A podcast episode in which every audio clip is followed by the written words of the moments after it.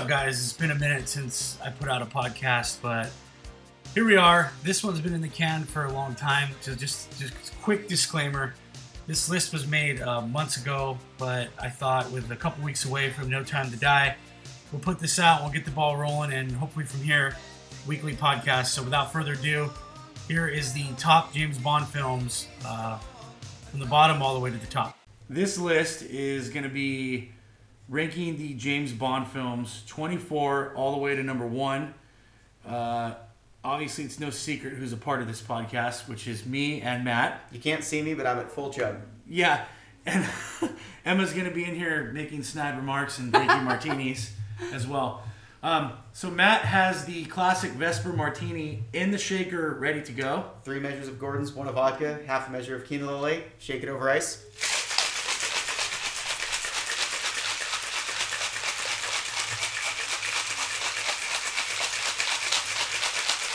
Okay, Shaken, not stirred. of course. This is going to be my first martini. How about you, Emma? I I may have had I can't imagine that I've never had one, but um it's I guess the first one that I remember. Okay. Um, Now I'll, I should I should point out that I make a fair bit of martinis, and the Vesper is not actually a great martini, but it's Bond's martini, so we're gonna that's drink. it. We have to. He's pouring drinks, and I'm scared for my life. It's completely clear, just like Everclear. I'm a beer drinker. I mean, I drink mixed drinks with a little bit of at least soda pop or something like that. So this is going to be um, really difficult for me. I think Matt and Emma are going to enjoy these far more. They're beautiful in those glasses. Yeah, they look great. So, I'll give Mike the- the the- I guess a smaller one. disclaimer. We'll start gonna with the Mike that one. disclaimer. Then we got to get lemon pills. Oh, yeah. sorry. But uh, I'll start with the disclaimer. I think I can echo for Matt as well. So, initially, when we talked about doing this episode, we were going to try to fit No Time to Die in. And upon further discussion, we were like, you know what? Before we see that film, we're going to have to let that digest for a while and see where that fits into the pantheon of James Bond films. Um, and for those of you that are new to this this podcast, This over the pandemic, thank you. Um, Matt is a huge James Bond fan. He's seen all the Bond films numerous times. I'll take the giant goblet.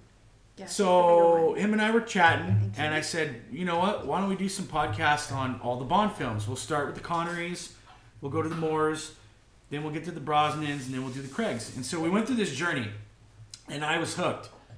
I became a huge Bond fan, um, and it was a great like few months of just breaking down all these films, um, going through them.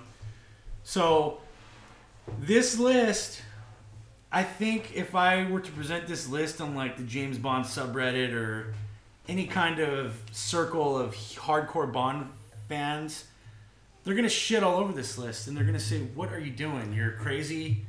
Why would you do such a thing?" And and I, I'll say, I as a person who spends a fair bit of time on the James Bond subreddit, you'd be surprised. Everybody has a different interpretation of what makes a good James Bond film. Yeah, We should toast. We're, we got our Vespers. let's do it. Cheers. These look uh, these look classy as hell. They do. They might taste like jet fuel, but All right, let's. They give it a smell shot. great. That's not bad. Not bad. It's cold. My advice is drink it while it's cold, Okay, because when it gets warm, there's a lot smoother than I expected. yep, Mm-hmm. these are good. Yeah. Not not too bad. Um, uh, yeah, I, you know, eh, I'll add my own disclaimers really, Yeah, really, go really, ahead. really quick because I kind of felt the same way. Um, Emma's not into the Vesper as much, I don't think. I don't think I I like vermouth. Okay, I'll just make you gin next time. I like gin. there you go. You are British. Yes. It's like Winston Churchill. His idea of a martini was just a cold gin, and he would salute France or whatever. uh, yeah, my, my caveats for this are, you know, if you put a hundred Bond fans in a room and said, make your list, you know, rank your James Bond films, you would get a hundred different lists. Everybody has a different opinion of what makes a good James Bond film. These are completely subjective. Uh, mine, I was not trying to be objective at all. It's just the order in which I like the films, in the order in which I'd like to watch them. Yeah. I have some classics down low. I have some controversial choices up high. Um, and the other thing, and I'm sure you feel the same way, is if you ask me to do this again next week, there'd be probably a slightly different list at least. It, it changes by the day. Yeah, we use this um sortaapp.com. Go check it out. It's fun. You can do all kinds of stuff on there MCU too. MCU films too. MCU, Star Wars, all, all different stuff. Yeah. Which Matt has just made it through like one and a half phases of Mar- MCU, which Lewis, me, Lewis, and Matt will get to down the road. Yep, future podcast. But we did this three times each, right? This time around, at least. I've done the Sword app a bunch, and it, it usually comes out um, pretty much the Yeah. same. It's, it's very close. So I felt like maybe some of these I was doing a disservice to, or like I felt kind of wrong ranking this one uh, 24, but it came out the same way every time. So Are we started? I'm gonna let Emma choose first. Like, who do you want to hear from first, me or Matt? Matt. Okay, perfect. Okay. You go first, then, Matt. All right. This is exciting. Oh my gosh, I'm so happy. so happy to be doing this. Anticipation. It's been months since we talked about Spectre. Okay, 20, number 24. There was another film I almost put at number 24, but at the end of the day, there is only one that can be the worst James Bond film, and it is Die Another Day. That is my number 24. Now here's the thing. Here's the thing. Before we did our rewatch the last time, I you know I would have said Die Another Day, terrible film, but it has some redeeming qualities. There's moments of fun. It's got good sections. You know, whatever. Blah blah blah. I think I only said that because for a long time I only watched this movie when I was drunk and decided to put on a fun drunk movie. I watched this movie stone cold sober in the middle of the day for the podcast, and it, it it's just a it's just a miss in so many ways. And if you're a Bond fan, I mean, it literally almost killed the Bond franchise. Like they had to reboot the whole thing Yeah. for Casino Royale afterwards. Mhm. Um, when I saw this in 2002, I hated it so much it briefly killed my interest in James Bond. And while I don't hate it that much now, I still think it's fine. I'll still put it on and enjoy it. It doesn't have much going for it. Right.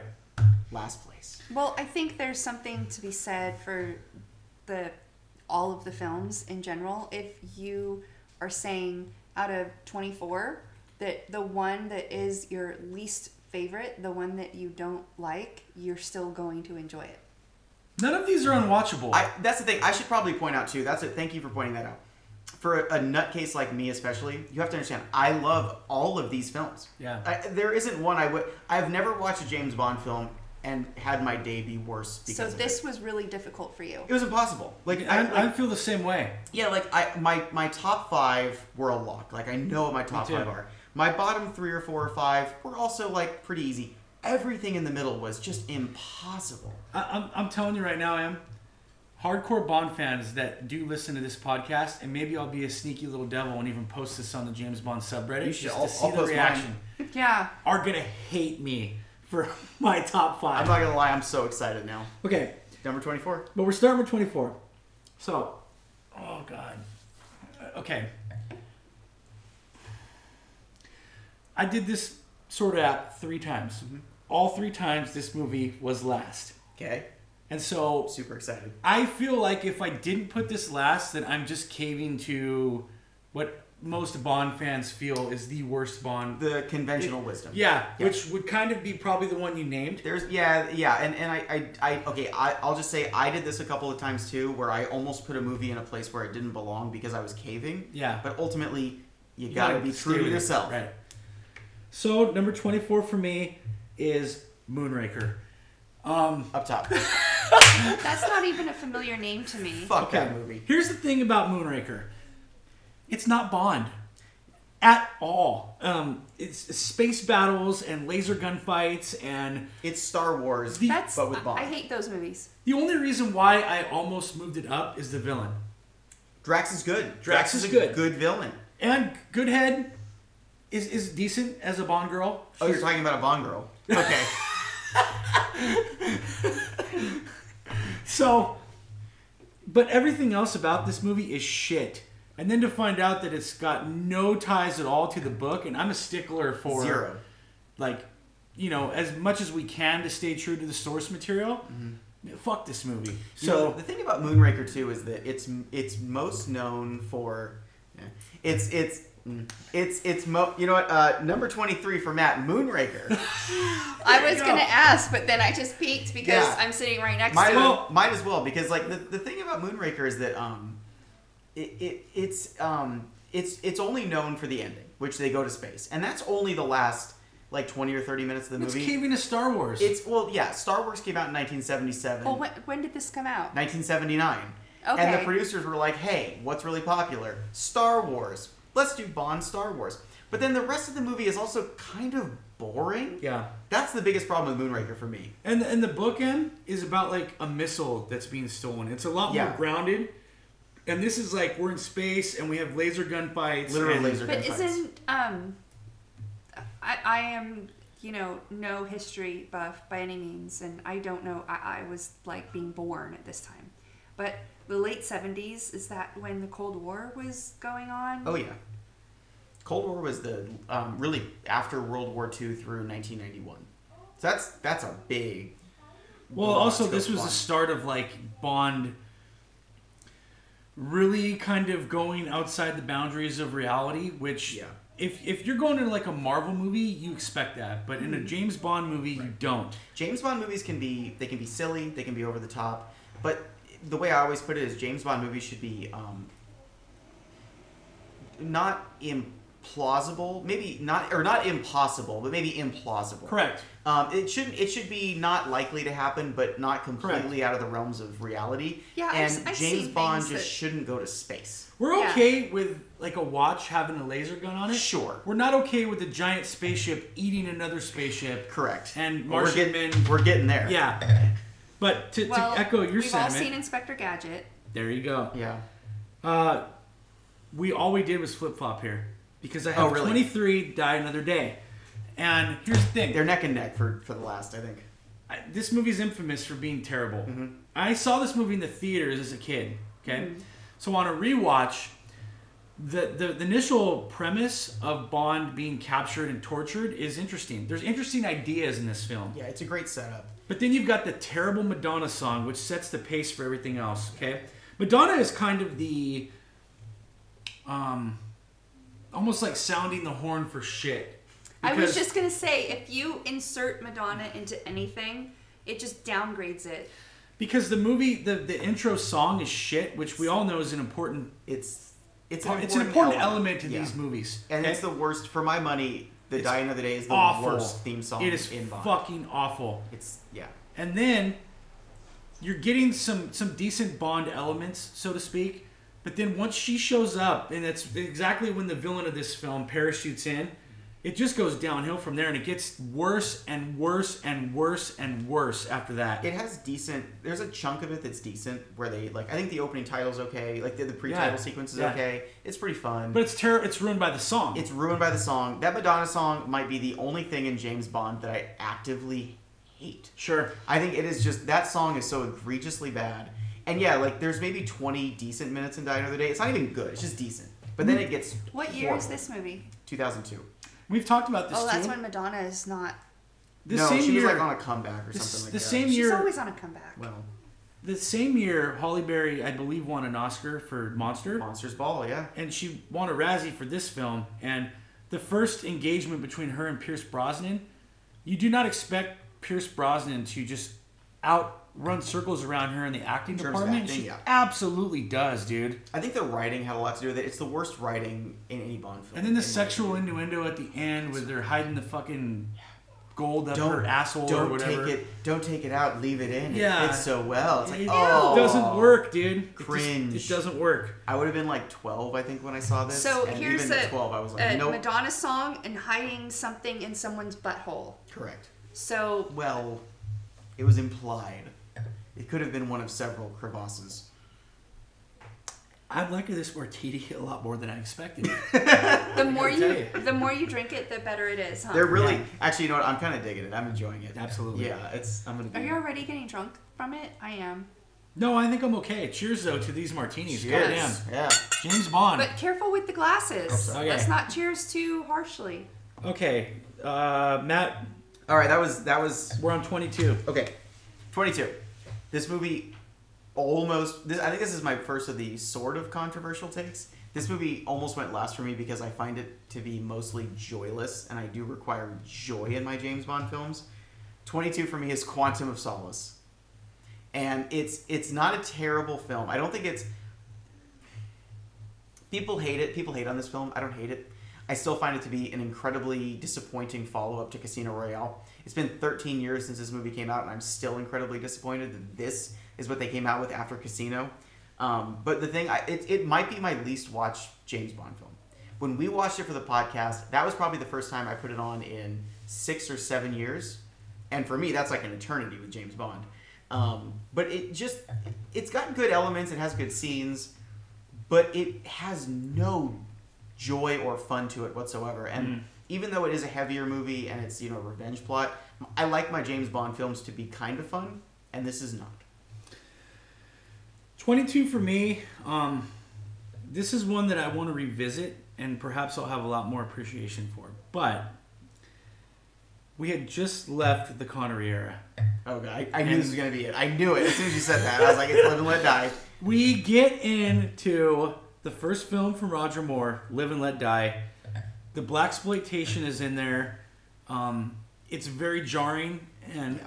somewhat offensive for an audience for somebody seeing this for the first time through 2021 eyes. In 2021, it's it's tough. Um, you watch a little bit of this with me, remember? I do. I specifically remember it because it's interesting you say like we're moving out of the Sean Connery Yeah. era because that's what we watched first. Right. And so I I I was in and out. I don't like movies, but I you know those mo- movies were okay. But you actually like the But Connery films somewhat. The script is a rehash from Goldfinger. Roger's way too old to be in the role, and it shows. Um, the whole cast is kind of kind of feels old. It's saved by uh, uh, Grace Jones and um, Christopher Walken as the villain. They're Yeah. great, but I kind of wish they would have gotten to face off against Timothy or Pierce or somebody like that, somebody younger who could have come into it.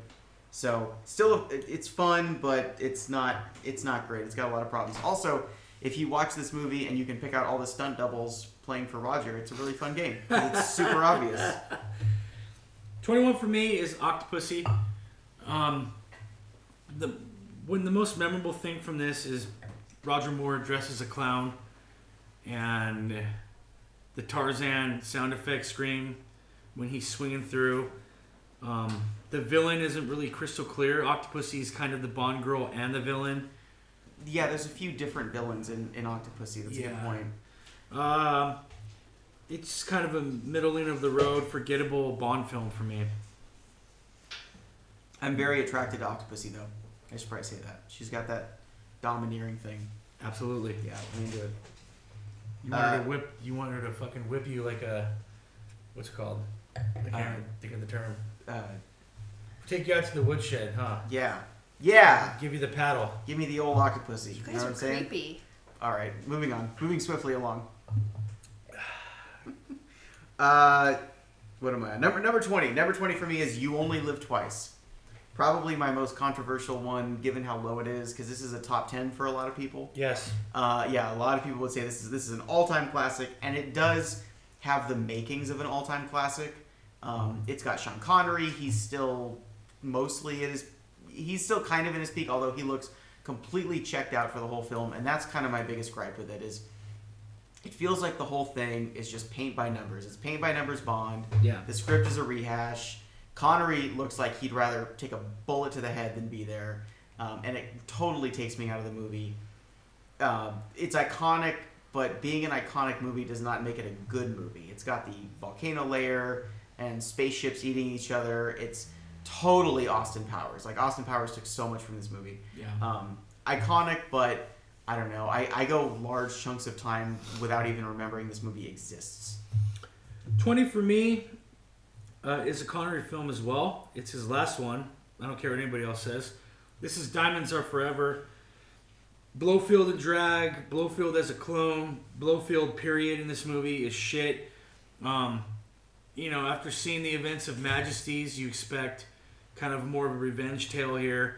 Um, more consequences, more stakes, and it's whimsical. The Bond girl is annoying. One of the most offensive scene in any Bond film is in this movie. Um, The only thing that really holds it up is it's Connery, and, and Connery, even Connery on his worst day, is still Sean Connery. That's the thing. Is like even bad Connery is still Connery, Yeah, and and he's actually okay in this, yeah, except for as I as I mentioned the uh, pre technical difficulties. The Yeah. worst the worst shot in all of Bond is Bond getting into bed with Tiffany Case, and it pans down and you see his gut hanging over. And it's the worst thing I've ever seen in any Bond film, and I never want to see it. It haunts my dreams sometimes. Number nineteen for you, Matt. Number 19, Live and Let Die. Not great. Uh, Mike and I were really mean to this one on our podcast. I think we sort of, I think we were drunk at this point. We were just piling on. Um, but uh, Bond duplication is not a good idea. It was Rogers first. They clearly did not know what to do with the character. What do you do after Sean Connery? What do you do with Bond in the 1970s? It's basically a police flick, like a like a police caper. It could have been any spy in this role. It doesn't feel super Bondy, which I don't love. So Right. it's okay. It's a fun watch. Solitaire is outrageously gorgeous. That's that's great. And I think Yaphet Kotto as the villain has really grown on me. I think he's good. He has a very bad death. It's really over the top and stupid, but overall it's just okay. They're getting their footing. Yeah. Nineteen for me is uh, Quantum of Solace. Oh, okay. Um, you know, I like this movie a lot more when I was younger. So maybe like the reason why it's not lower is a bit of nostalgia. Um, there's some fun action pieces in this, but I think the biggest problem that this suffers from is kind of what I said from Diamonds. You expect more consequences for this um, based on what happened in Casino Royale, and you kind of don't get them. Um, and then the events of Spectre kind of like makes this movie irrelevant because they like all of a sudden morph Quantum into Spectre. Yeah, it overwrites the whole movie. Yeah. Really, they set up this whole thing. Which, when I saw this movie, I thought, "Oh my gosh, this is so exciting! We're finally getting a big bad villain, a big, a big, you know, quantum. Ooh, what's quantum?" Yeah. And then uh, they don't really follow it up ever. The Bond girl is gorgeous in this, but most of them are. But she's forgettable. She's not really integral to the plot. She's not even a love interest. Um, No. She's just there.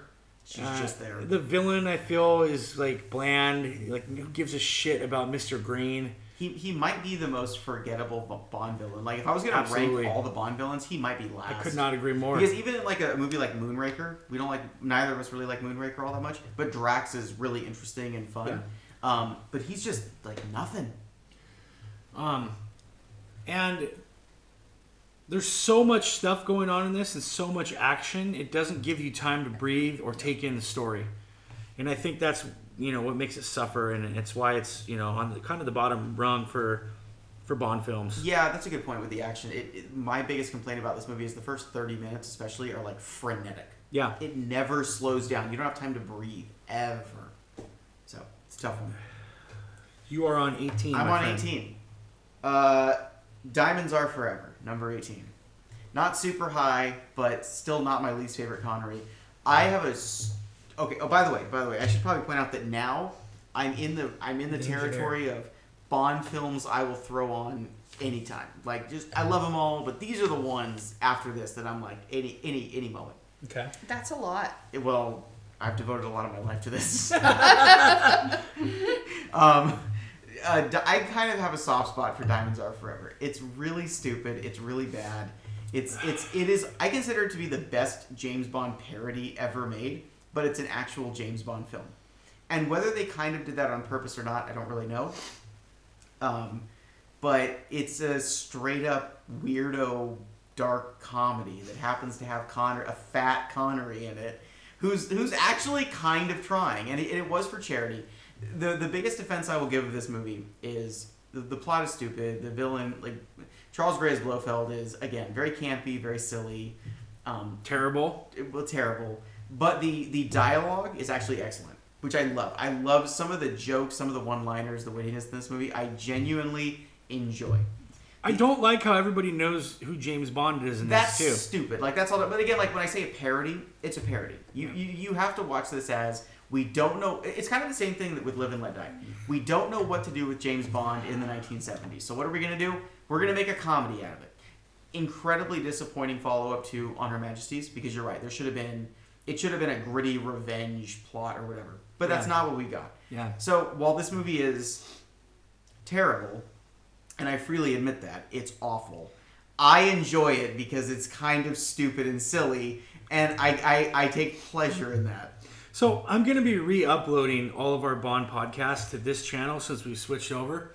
But the, the description of Matt breaking down the end of this film is classic, Oh God, what did I say? which is the, there's the gay Oh. assassins I'm gonna get canceled. and Bond shoves the thing up the dude's ass Oh, yeah. and he's like, He goes, he goes, throws him overboard. You have to understand, we recorded this. Would have been around. It would have been around Christmas time, and it would have been late. And this would have been our sixth film that we were on, and I would have been pretty hammered at this point. Oh, yeah. So I don't remember what I said, but whatever I said, uh, don't cancel me. Well, it wasn't offensive. Oh, good. Oh, I'm so The, glad. the part that we were laughing at was the sound effect. Oh yeah. Okay. when he shoves the thing up his ass and he makes that woo. Yeah, like it's so like Oh, it's so. Wily Coyote, like Roadrunner.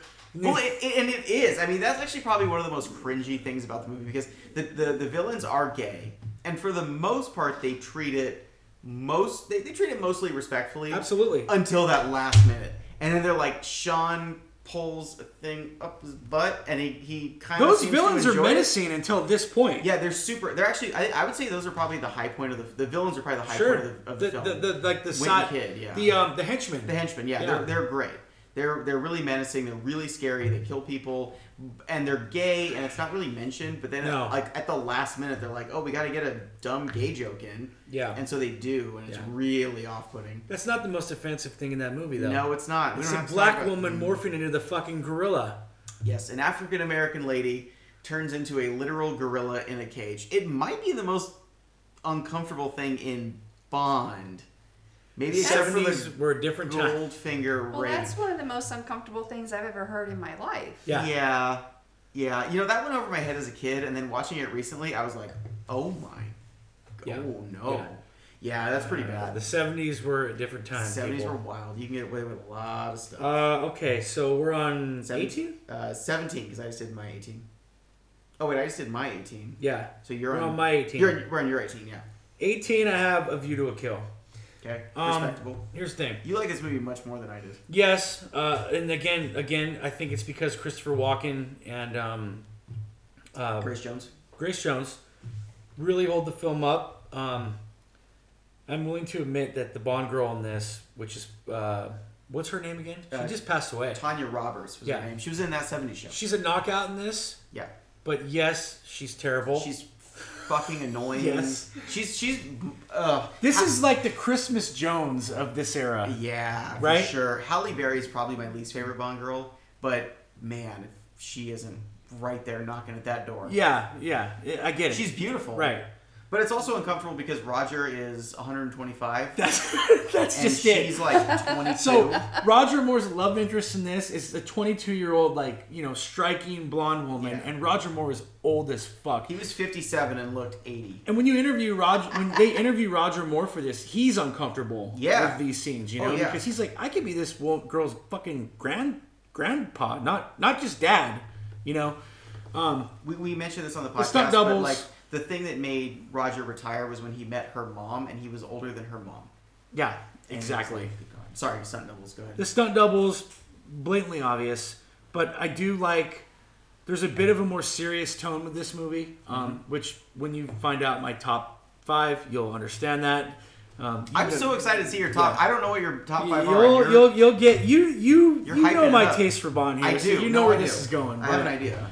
Um, yeah. Uh, plus, let's let's let's not discount how awesome this intro song is by Duran Duran. Oh, it's one. Yeah. Of the, it's one of the best. Even like Emma's like, of course I know this song. Like, I think one of the biggest things with this journey, like Emma's kind of dipped in and out with these, is learning that all these classic songs are from fucking James Bond films, and I didn't know that either. Well, these songs from like probably the late 70s through the 80s, the, a lot of these songs, I had no, I, I wasn't a, I didn't know what James Bond, I heard the name, Sure. you know, but I didn't really, I hadn't watched You call yourself a. Brit?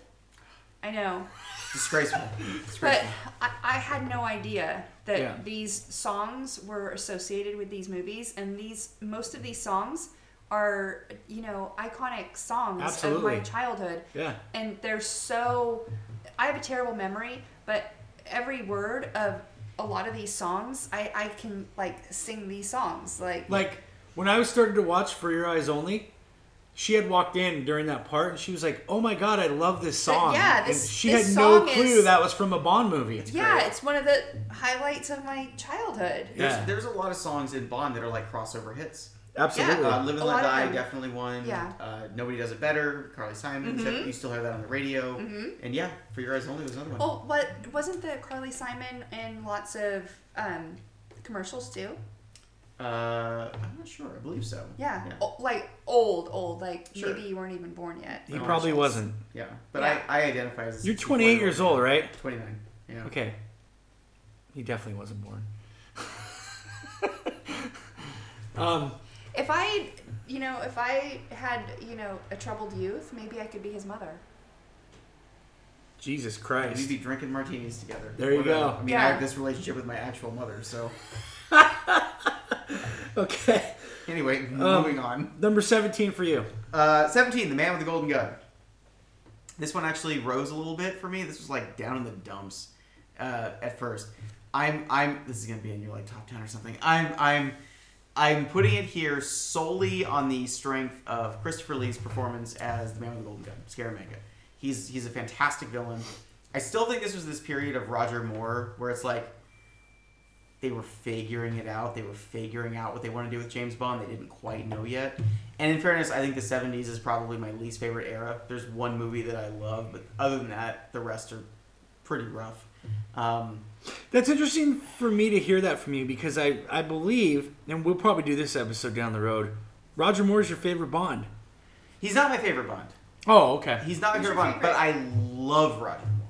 Um, Who's your favorite? Uh, Sean. Sean's my Okay. favorite Bond.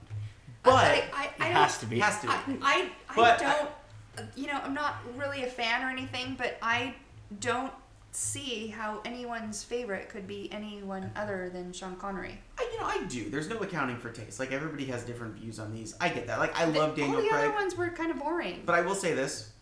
I will say this though about Roger Moore. He's not my favorite. I think Sean is James Bond. Yeah. Mm-hmm. I adore Roger Moore as James Bond. Like what make and again like I started this list by saying even my number 24 I love. So Yeah. all these movies I love and Roger I still kind of consider Roger to be my first Bond. That was the first Bond movie I saw was one with Roger. If I could be any of these James Bonds, I would be Roger. He's awesome. Um, and I love him in these movies. I love his interpretation of the character. Unfortunately, these movies just don't hold up as well, especially the 70s ones. They're Yeah. just really dated. Right. Yeah, so uh, what were we going on? Man with the Golden Gun. Yeah, great, great villain. Iffy Bond film. Roger's kind of a jerk in this one. He slaps a lot of ladies. Um, he's a bit of an ass, but uh,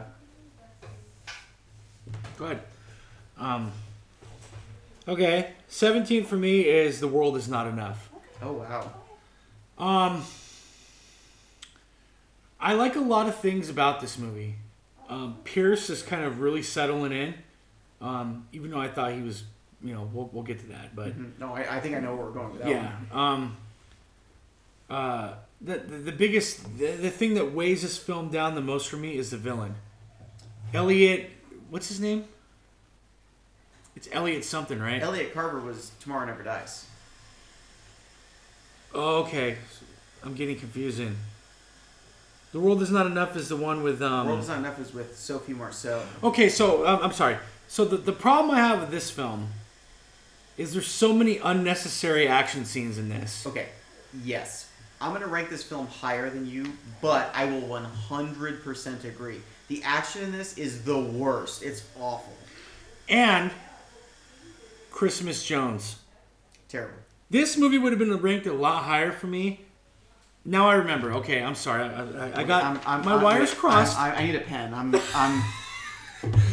You're Once- making. You're making some points here. Once Christmas Jones gets introduced into this film.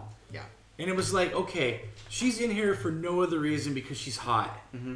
and like they're trying to make us believe this is a doctor. Well, and one thing knows- they kind of did in the '90s was they took like whatever the like the hot pinup girl of the day was, Sure.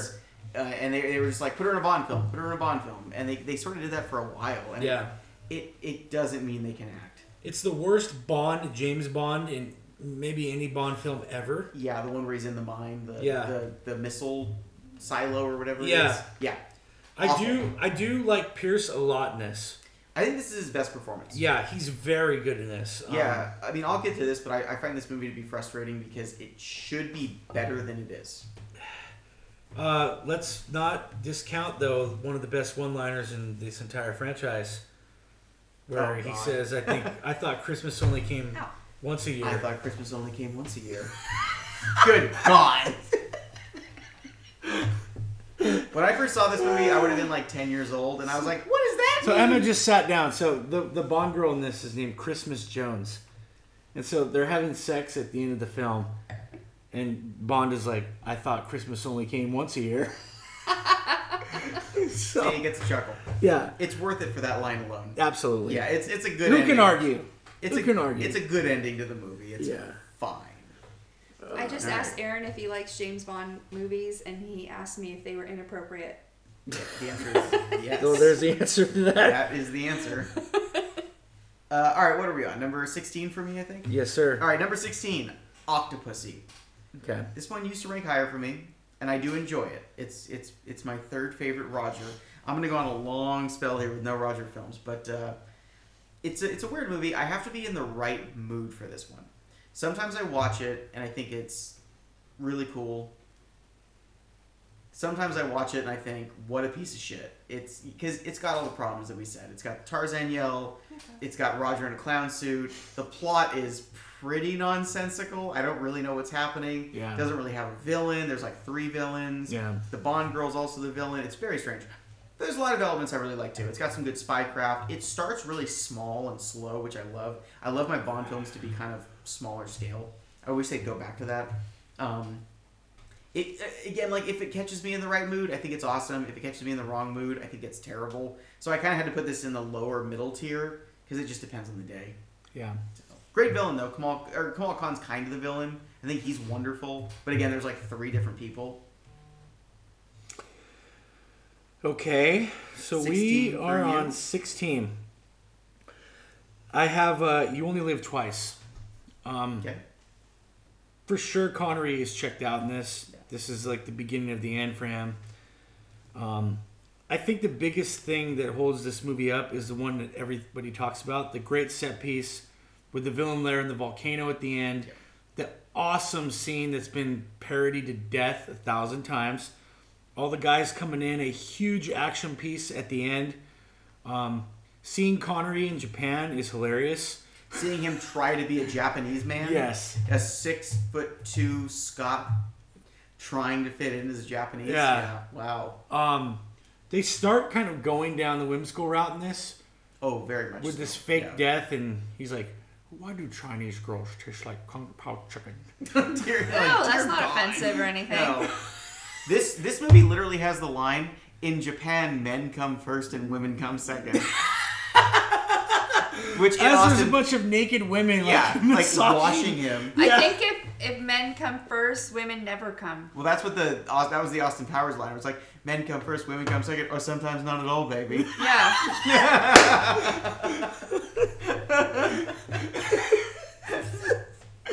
yeah. So With the teeth. this movie is pure Austin Powers, Oh shit! but it's got us laughing, so it's you know it's something. Yeah. It does have a great set piece. The, the volcano layer at the end is is is really cool, and it was a huge achievement at the time to build a set like that. Yeah. So Absolutely.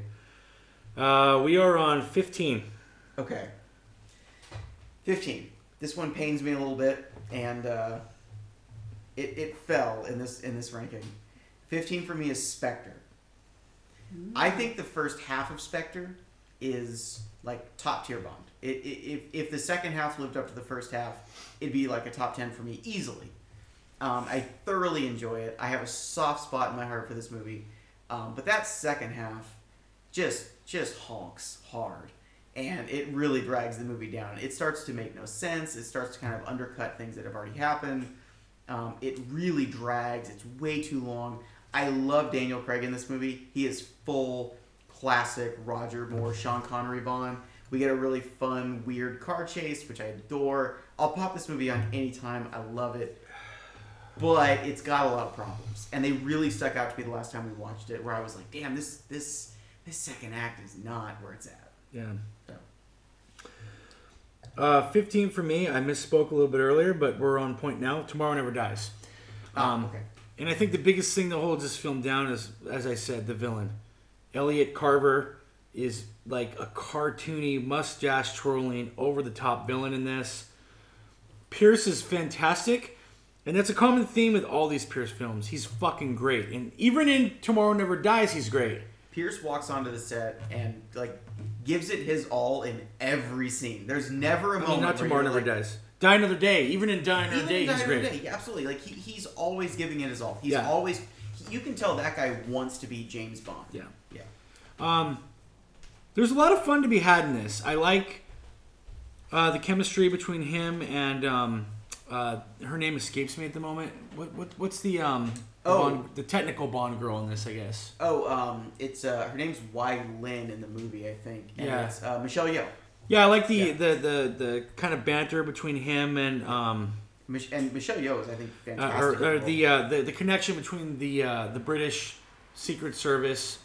Um, and the Chinese. and the Chinese Secret Service, yeah, whatever or whatever the fuck they're called, yeah. Yeah. Um, th- those kind of things are, are interesting, but the villain really takes it down for me in this. But um, you know, it's not dead last, so there we go. That's that's true. All right, so for my number, what are we on? Fourteen now. Yep. Um, I'm calling an audible. I'm changing my list because Mike made some excellent points earlier. So I'm going to say The World Is Not Enough is my number 14. Um, I, I went back and forth with this one. Um, this used to be, like, Once Upon a Time, was my least favorite Bond film. It's re- So it's really come up. There's a lot of good stuff in here. I love Pierce in this film. I think it's his best performance. I love Sophie Marceau. I think she's great as sort of the femme fatale villain Absolutely. this movie should be better than it is. There's too much shit like dragging it down. The Yes. action scenes are all terrible and unnecessary, but there's some really fun stuff too. I love the casino. I love that there's like personal stakes. Um, I even love that Sophie Marceau is just like playing with Bond's heart. It's all fantastic. M has a huge role in this.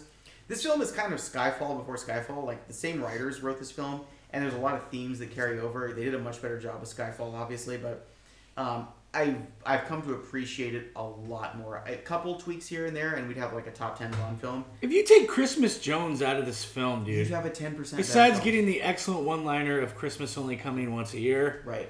like she's useless in this, dude. I think I said I think I said this on the podcast that um, this Bond film would be improved simply by taking things out of it. If you took Christmas Jones out of it, if you took one or two of those action scenes out, Yeah. and just left the dramatic stuff, Sure. it'd be a better film. Absolutely, I But agree. as of right now, it's enjoyable but not top tier. We're on 14. Mm, We are now on. I switched mine, so now we're on. Yeah, fourteen for you. Okay. Uh, 14, I have The Man with the Golden Gun. Um, again, I, I think I'd maybe hold more emphasis on Scarmonger. Uh, Scarmonger. How do you say it? Scaramanga. Scaramanga. You were Being- wrong on so many levels. Yeah, I know. Being- Scarmonger. no, but Christopher Lee being the villain in this film. Super cool. Um, uh, not just that he's great in this, but that he's almost like the, um, the perfect foil for Bond. Like most of the time, Bond goes up against old dudes or guys that can't match him physically, and this film is not one of those.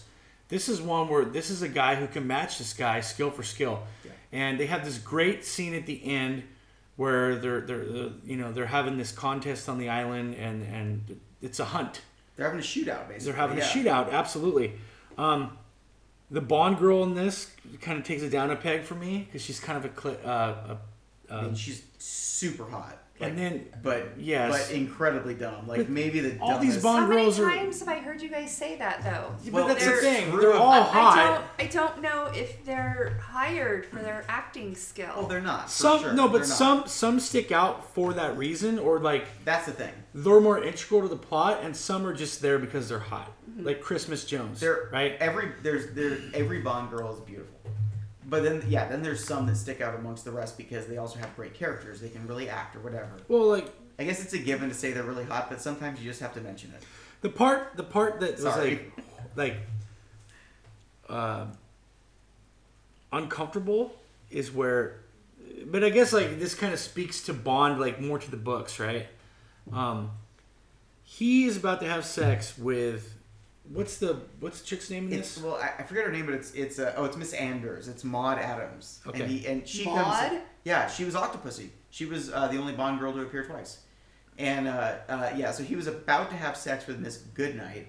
And then- Goodnight. Yeah, and That's then what I'm and then of. Maud Adams as Miss Anders comes into the or like starts to walk in He puts Goodnight in the closet. in a closet and then has sex with So he's Maud literally Adams. got the tip on her vagina. yeah. And then he pulls out because the other chick's there. He puts her in the closet and he fucks her for like five hours while the other chick's in the closet. And then when he takes her out of the closet, she's like, she's like, it's two o'clock in the morning. He's smoking a cigar in a row, which tells me, which I love, which I love, because it tells me he had time to finish, take a shower, put his robe on, light a cigar, and then he was like, I should probably get this girl out of the closet. Did she fall asleep? yeah, she did, and that was like his fourth priority was getting her out of the closet. It's so bad, but also so funny. And then he, and then as she comes out of the closet. She's like, it's two fifteen in the morning. He's like, don't worry, good night. Your time will come. like you get to do this eventually. That's Oh so my disgusting. Oh no, it's terrible. It's horrible. it is. Yeah, it's awful. They're laughing because it's funny, but it's also completely horrendous. Yes. The, now, who plays uh, James Bond in this? Roger Moore. Roger Moore. Okay, I can see. I can't even conjure up a, a picture of anyone else. This is the last one he Connery. slapped a woman in. Yeah, this is the one where he was like, because this was kind of the, this was the first two. It was Live and Let Die and then Man with the Golden Gun. They kind of wrote him differently in those two, and then after that, he said, "Hey, I'm, I'm not, not Sean. I'm not Sean Connery. I don't want to be the guy that's like slapping women and and." Locking them in a closet while I fuck this other chick. like I, I don't want to do that anymore. Like, I don't want to not- slap women, but I'll fuck another woman for hours while she's Right, of course, of course. I mean, look, it, you know, Yeah, it I mean, was the seventies. come on, dude. Yeah. Yeah. but Roger, Roger was actually a gentleman in real life. So to him, he was Yes. like, he was like, I don't want to. Do this. That's hundred percent true. I don't want to do this sort of thing anymore. This is not my bond. And and they never did again. There was and we all know like that Sean Connery has no problem slapping a Sean does not care. Sean will do whatever in real life or movies. Doesn't matter. The funniest shit. I'm not laughing at the fact that he's like slapping women because it's fucking terrible. Yeah, but the, the fact that the thing that's funny to me is he's doing this interview with Barbara Walters. We've talked about this before, but we'll bring it up again. But it's again. still so funny. It's in the 80s, okay? Mm-hmm. Like and late Barbara 80s. Walters is like, remember when you said that it was okay to slap a woman? Yeah, you remember that? Like thinking, oh, I've got you, fucker. Yeah. And Sean Connery's just like, yes, yes. I haven't changed my opinion. I'd like to slap you right now. Doubles down. He does. He's like. He's like. I haven't changed my opinion at all. You slap a woman with an open hand. not Yeah. He's like, when you've tried everything else, of course, it's okay to give her a little slap. I was like, Jesus Christ. He's just completely unapologetic. Yeah. Just like whatever. Oh my God. But like I said, But Roger was not that guy. like, like Sean Connery's been married to the same woman forever. yeah, and she was as awful as he was. So- And I bet you a million dollars that he's never slapped her. That's what I'm saying. I think that's probably true. I feel like Sean Connery like says these things to get a rise out of people in public. yeah. But behind the scenes, she's like, "Take that trash out." And he's like, "Yes, dear." Yes, ma'am. he's taking out the trash. Yeah, and by all accounts, those two were absolute soulmates in the sense that they Yeah. were both deeply in love, but also obsessed with money and like super sharky when it came to the business. Sheila was like one of the producers on uh, Never Say Never Again. Not like a technical producer, Yeah. but like she was on set every day making We've sure talked everything was about right. this Yeah. with Connery. He's a very complex individual because really you is. hear for every story you hear about him being a cocksucker, there's like a story of him being this sweetheart. You know what I mean? Yeah, and apparently I to fans, he was wonderful. I- I don't know if I. I- I mean, I don't know much about him, but if if I were to think about the stories that I've heard about him, which I can't really tell any, but I would think of him as a good guy. Well, the thing is, like, like for example, Diamonds Are Forever, which we talked about, like, to get him to come back, his, entire salary, which was like over a million It dollars. was a million two. Something. He like donated that entire thing to like the Scottish Academy of Acting or like some school. It was an academic charity. Yeah, yeah, like, like an academic charity. His entire salary. He was a, he like by all accounts he was an absolute sweetie pie when it came to his fans or his charitable giving or his friends or whatever. Yeah. But when it came to business, he was a shark, and that's Well, fair maybe enough. that's why he was a shark. But Absolutely, yeah. he had because he wanted to, to Yeah. gain what he could. The other thing to remember about these guys like Roger, Sean, and Michael Caine too always comes to mind is these guys grew up in post World War II England. Really didn't even grow up like they Connery were in Scotland, which like, is even well, worse. Yeah, absolutely, Well, like my absolutely. dad. Yeah, so they grew up in like poverty. These guys wanted to get paid. Like Michael Caine always said he did Jaws three or four, whatever it was, because he was like, I don't know, the movie was shit, but it paid for my swimming pool. Well, They- they Connery, were- they, like, were all about that check. there's that famous story too. Some big company was trying to get him to show the product.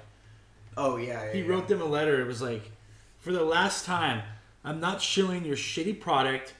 I refuse to do this. You know, blah blah blah. I'm James fucking Bond. Quit bothering me. You know, Yeah, like so so. was a badass. Yeah, I, let's fucking let's cheers to Cheers. Connery, dude. Cheers Rest in Sean. peace, man. He R.I.P.. died. Yeah, He died this year Uh, or uh, last end, year. end of last year. Yeah, Yeah, man. Halloween, I think. which Well, was I think that you know, saying post World War II, you know, my my dad is in that generation, although younger than that. But there is there's a balance. You know, he didn't grow up with very much. So he wants to he wants to make money and take care of his family, but there's a balance of he's not going to compromise shit. Like Yeah. he you know what I mean? Yeah. And Yeah. if if it's not the right thing to do, he's absolutely not doing it and fire him. right, Go ahead right, you know but on the other hand he's about making a good living sure. Yeah. and that seems Plus, me being like seventy percent Scottish, like, how can you not love Connery? God damn it, He's the best. right? well they're tough tough people Yeah, Tough they are. people. They've been through a lot. They have a they have a tough history. I don't know how we got on Connery from and plus it, Man with the it's Golden Gun. freezing don't it's either. freezing there so you've got to be tough Yeah, it's yeah. They have they're they're tough people. They have a tough history. Uh, Matt, number thirteen. Uh, oh yeah, I called an audible. I switched too. My number thirteen is Tomorrow Never Dies. Okay. Um, this movie used to rank higher for me. Now it's a little bit lower. Also, I had it before the world, I had it lower than the world is not enough. But then Mike made some really good points about why that movie's not as good as I think it is. So number thirteen, Tomorrow Never Dies. Um, I've mentioned this before many times. I am incredibly nostalgic for this movie. When I got into Bond, I think it was '97, which was the year this came out. I rented this movie so many times at Blockbuster. I think I wore a tape out. I, I, I adore it. it. It might still be my most watched James Bond film. Um, it's not great. It's it's got some problems. Elliot Carver is totally over the top. Again, Pierce is acting his heart out. It's a little too action movie y. There's Pierce with like double machine guns too many times. The story is fine. It's interesting. Um, but I love it. This is this is actually the movie that like if I want to watch something and don't know what I want to watch, I'll throw on Tomorrow Never Dies and I will be happy. Number 13 for me, um, I echo all the sentiments you made about this film, Spectre. Mm. It started out great. Yeah. Um, where it shits the bed kind of for me is where Blofeld comes the into bed. it comes into it. I don't like Christoph Waltz as Blofeld. He Um, is a bad Blofeld and he should be great because he's amazing. Absolutely. Um, I don't like that they're trying to connect every single thing that's ever happened to James to Spectre and Blofeld. I don't buy the Bond girl being like, this is the one that's like stolen his heart. It makes no sense. They meet and then they're and she's like 26 and he's 50 at this point. And it's Yeah. like it's like oh we're in love. It's like just fuck. Just Yeah. fucking move on like we did all the other films. Exactly. But that first half, Great. excellent. Absolutely. And even in the second half, I can see what they were going for. It's a frustrating one because you can see that they wanted to do something bigger and better, Right. but they just missed the mark. Yeah, and I just I don't know. I'm, I'm just not satisfied with any anything that ended in that film. But 13 for me. So 12 for you, Matt. All right, 12 for me. Before I do number 12, I'm going to grab a beer because uh Another martini, you're going to be on the fucking floor. Yeah, exactly. Another martini. You guys are gonna have to like throw me out. With number twelve. number twelve, I'm officially in the Bond films that are like, these are top tier for me. So, Number 12, The Living Daylights. Okay. I think this movie has a completely perfect first half. Kind, kind of like kind of like Spectre actually. Yeah. Um, some of the best Bond. Timothy Dalton's first. He only did two, but it's his first. It was supposed to be Pierce. Timothy Dalton came in at the last minute. The first 45 minutes or an hour of this movie are com- just completely outstanding. Great spycraft. It was the mid, late 80s, 87. So the Cold War was kind of heating up but about to end at this point. Um, and this movie just encapsulates that 1980s Cold War feel just perfectly. Yeah. Um, unfortunately, where it kind of loses points is the second half. Sort of, it's like they didn't know what to do with it, so it meanders. Um, but it also suffers from not having a real villain. Amazing stuff in it, though. Great spy movie. Perfect Cold War film. Uh, yeah, I love it. Uh, number twelve for me is The Spy Who Loved Me. Um, oh my gosh. Here we go. Here it starts getting really fucking hashed out. Um, so they introduced um, Jaws in this, which is an iconic henchman. Maybe the, Yeah. the most. You can maybe make the argument for Oddjob. I think Jaws might be more well known. Sure. Yeah, I think people, everybody knows Jaws. Um, uh, Roger's really coming into his own in this. I like the dynamic between him and um, I can't think of her name. What's what's uh, the spy's name in this? oh, uh, Agent Amasova, Okay, uh, at Triple X. Triple X. There you go. Uh, I like how she kind of one up one ups him. Um, I like how she's um, completely beautiful and has the best cleavage of any Bond girl. In... and she's married to Ringo Starr still. They are still married. Barbara Bach. God Yeah. bless. 80 years old and she looks incredible. Um, it's a very it's a it's a good it's one of the better Roger Moore films for me. It's still a little bit too on the whimsical side for my taste, but um, yeah, I, I enjoy this film. I, I I like the chemistry between Bond and Triple X and, and, and the story. It's just a little bit too more whimsical for me than than, than I'm than I'm okay with, but it's number twelve. It is interesting up till this point, we've been mostly in sync. Sure. I think for the, for the most part, we kind of have similar tastes. sure. Uh, all right, so what am I on? Number 11? Mm-hmm. Uh, you might hate me for putting this where I put it. Number 11 for me is Thunderball. Oh, okay. And again, like all of these at this point, none of these are bad. I'm not. I'm not knocking any. of Sure. these. Yeah, I love. I love them all. Thunderball. Um, yeah, we're, I'm now fully into the Bond films that I just am rock hard for. Sure. Uh, Thunderball, uh, totally classic Bond film.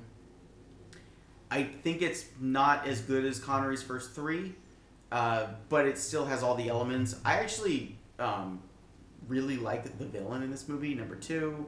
Um, Emilio Largo. Yeah, I know, I know. You can't say number two. It's Emilio Emilio Largo because if you say number two, you get again Austin Powers flashback. yes. Um, uh, uh, great locations. They're in Jamaica. It's beautiful. Meanders a little bit at the end. Like the common complaint against this film is the underwater scenes go on too long. They get a little boring. And the thing is, upon rewatching it roughly forty-seven times, which I have, I kind of see what people say. It does occasionally like when those scenes come on now. I do kind of like check Twitter. Fair criticism. Yeah, but it's still excellent. It is Connery at his absolute peak. Like he is still like top tier Bond in this. Uh, super classic, very fun film. Eleven oh, for me. Oh, and the Bond girls in this all just eleven out of ten. One hundred percent. Yeah. Eleven for me. To me, this is the best introduction of a new James Bond in any movie we've ever had. The Living Daylights. Um, oh, yeah. I echo your sentiments. Like this is a gr- this is like almost a perfect Bond film. The first half of the movie, where it does suffer for sure is the back end of it. Even though I really enjoyed that airplane scene at the end, I wish it would have ended there. Uh, the the dickhead that's the J.W. Pepper of this whole Oh deal. yeah. He's yeah. That that drags it down. I I didn't like that that ending too much, but great music in this movie as well. I like the intro song and the outro song. And uh, John Barry's last film, uh, doing the score. Absolutely, uh, which is fantastic. I love Timmy. Timmy Boy is Yep. great, which um, we'll be seeing him again uh, Absolutely. here in the top ten. Yeah, Mike and I both agree on what uh, Tim's best film is. Um, I didn't. Yeah, I didn't mention that when I was talking about it, but that opening scene is like one of the best opening scenes for sure. Oh yeah, dude. Yeah, and the, the way he introduced a new Bond like that, where he's just like kind of hidden the whole time, and then he hears trouble and sort of like get the, the reveal. He's so Great. different from Roger too. He's way Yeah. more serious. I mean, and I think perfect for the late '80s. yeah, Perfect for '87, which is what this was. yeah. We're in the top ten now, my friend. This is where things. This is Top 10. so from here on. This is god tier Bond. Everything at this point is amazing. yeah, And with the exception of my top one or two, all of these could probably flip flop, you know, on a given day. And my number 10 might even be a little low compared to how you have yours. But my number 10 is License to Kill, which I friggin' love. I love this movie. yeah. I think it's only my number 10 because the first, it's kind of the inverse of The Living Daylights for me. The first half of this is a little lackluster. It's a little Miami Vice. Mm. Um, the I love opening se- Miami Vice. well, no, I, no, I, I know, but for, and it's like it's You're like, yeah, so does my mom. it's a it, I, did, I did not I did not say that. First of all, my mom is actually too old for Miami Vice. Mom, don't listen. Um, uh, but it's a little it's a little Miami Vice, a little '80s. Like Bond shouldn't be influenced this much by pop culture, but once they get down to it's I think it's Isthmus, but it's really Panama. Like once they get down to Panama City and and square off, like it gets a lot better. So that's that's where the film really picks up for me. I, I adore it, and the opening scene is fantastic. Um, when they're when they're fighting Sanchez and they pull them up, they, they, pull up the helicopter with a, or they pull up the plane with a helicopter. Uh, something that was totally ripped off by Christopher Nolan, in one of the Batman movies. Uh, that's amazing. Then it gets a little weird. It gets a little Miami Vicey, but then it gets excellent. Yeah. And the movie is mostly just Bond outwitting the villain, which I love. Okay, so we're in the top 10. Yes. Like I said, these are all god tier Bond films as far as I'm concerned. Um, so I've got For Your Eyes Only at number 10. It's a great Um, number ten. This is my favorite Roger Moore film by far. It gets back to basics. It's a very personal tale. Um, uh, there's a bait and switch with the villain. There's a very intense, um, like we, we we always joke about these easily escapable situations, but this was not one of those. Oh, the shark, the the shark bait being dragged along the boat. Yeah, exactly. Uh, keelhauling. You're wondering like, how the fuck is he gonna get out of this? You know. Yeah. um, uh, a more serious tone uh, for the Roger Moore films, um, I would say. Um, I, I really liked this movie a lot. Uh, I thought it was fantastic. Um, and then, of course, again, the title song, great for your eyes only. Super iconic. Sheena Easton, yeah, Yeah. uh, fantastic song. I just I, I, I really enjoyed this movie. It's one of the only Roger movies that you know I could probably watch again and again and again. That's fair. It's a great number 10. Number 9 for me. Okay. So this is one of those that I feel like should be higher, but it's not. Skyfall. This is a great film. It, it is. Uh huh. It's the best Batman movie that James Bond ever made. And that's sort of my issue with it. It is it is it is fantastic. And every time I watch it, I enjoy it more. When I saw this in the theaters in 2012, you know, I was fully steeped in Bond at this point. I'd been four years since Quantum, and I honestly didn't really like it that much. I, I, I thought it was okay. And every time I've watched it since then, it's grown on me a little bit more. And I know people love it. A lot of people rank it as their number one. It's it's a um, beautiful film. The cinematography is gorgeous. Um, I love Silva. I love Daniel Craig's performance. Maybe I should rank this higher. I don't know. Um, but it's it's. But it's but at this point you're competing against classics. That's Sure. that's the thing Sure. for me. Sure. So I love Skyfall, but in terms of the classics, which I do put Skyfall in the rank of classics, it's not something I'm going to go back to. There's a lot I'm going to go back to more than Skyfall. Mm. That's the thing. Mm. I feel like I'm. It's, it's my number nine. It's super high, and I feel like I'm like dragging it, and I'm not. It's an amazing. I told it's you. an amazing film. Yeah, it's really it's really hard, right? Like it's it's it's tough. Um, it's a fantastic. Well, you it's, specifically said that you enjoyed your least favorite. oh, for sure. I love all these movies. Like a yeah. Skyfall. Like I could watch Skyfall right now, and I would be Like you said, happy well- as a clam. We're in top ten. This is like This is hard. Yeah. this is the best of the best. and, and also there are some ahead of this is some like legitimately classic films, not just in Bond, but like in cinema. yeah. So this is tough. I adore Skyfall, but it's it's maybe a little bit lower than some other people would rank it. But let's discuss the song. Adele. I was supposed to play Bond music in the I- I background mean, and didn't fucking do it. It's great. It, It's yes. wonderful. It's it. I, I like Adele. Actually, I'm just an Adele fan, just in Mhm. general. Um, and uh, I think she wrote the perfect. This perfect is a great song. classic Bond theme Mhm. for the tw- 20. It was 2012, so for the 2000s. Yeah, and she nailed it. I'd love to have her back. I'd love to see Mm-hmm. Adele come back for one more. Um, number nine, I have on Her Majesty's Secret Service. Um, you know, George Lazenby, not the best actor, Uh, no. but he did a serviceable job for the most part. Um, I think the thing about this movie is it probably has the best Blofeld out of any of the Blofelds. Telly Savalas is excellent. Yes. Um, and it has the most impactful story in the Bond lore that you're ever going to get. Bond, you know, and you believe that Bond falls in love with this woman, which you don't believe in Spectre Right. at all. But you believe it in this, and she's not a like a useless like, you know, beautiful face that's just in this movie because she's hot. Like she's actually useful in the film. She bails Bond out at one point. Um, there's a great like yes the, the technology of the time is kind of lame but it's a great like finish to the film and then they get married and like it, it's fucking shocking how this movie ends so they're Yeah. like going down the road just married he pulls over to the side of the road to like take a look at the um, the ocean and Blofeld drives by and they fucking shoot his wife and kill her and that's how the movie ends Isn't that specifically horrible? Because he's been a womanizer from the very beginning. correct And finally, he marries somebody, right and It's so you have all away. of this hope and love, and you're. I mean, if you're a fan, you've seen all of these empty relationships. Let's Yes. call them, but they weren't really relationships, right? And so he's married now, and then she dies. yes Yeah, it's heartbreaking.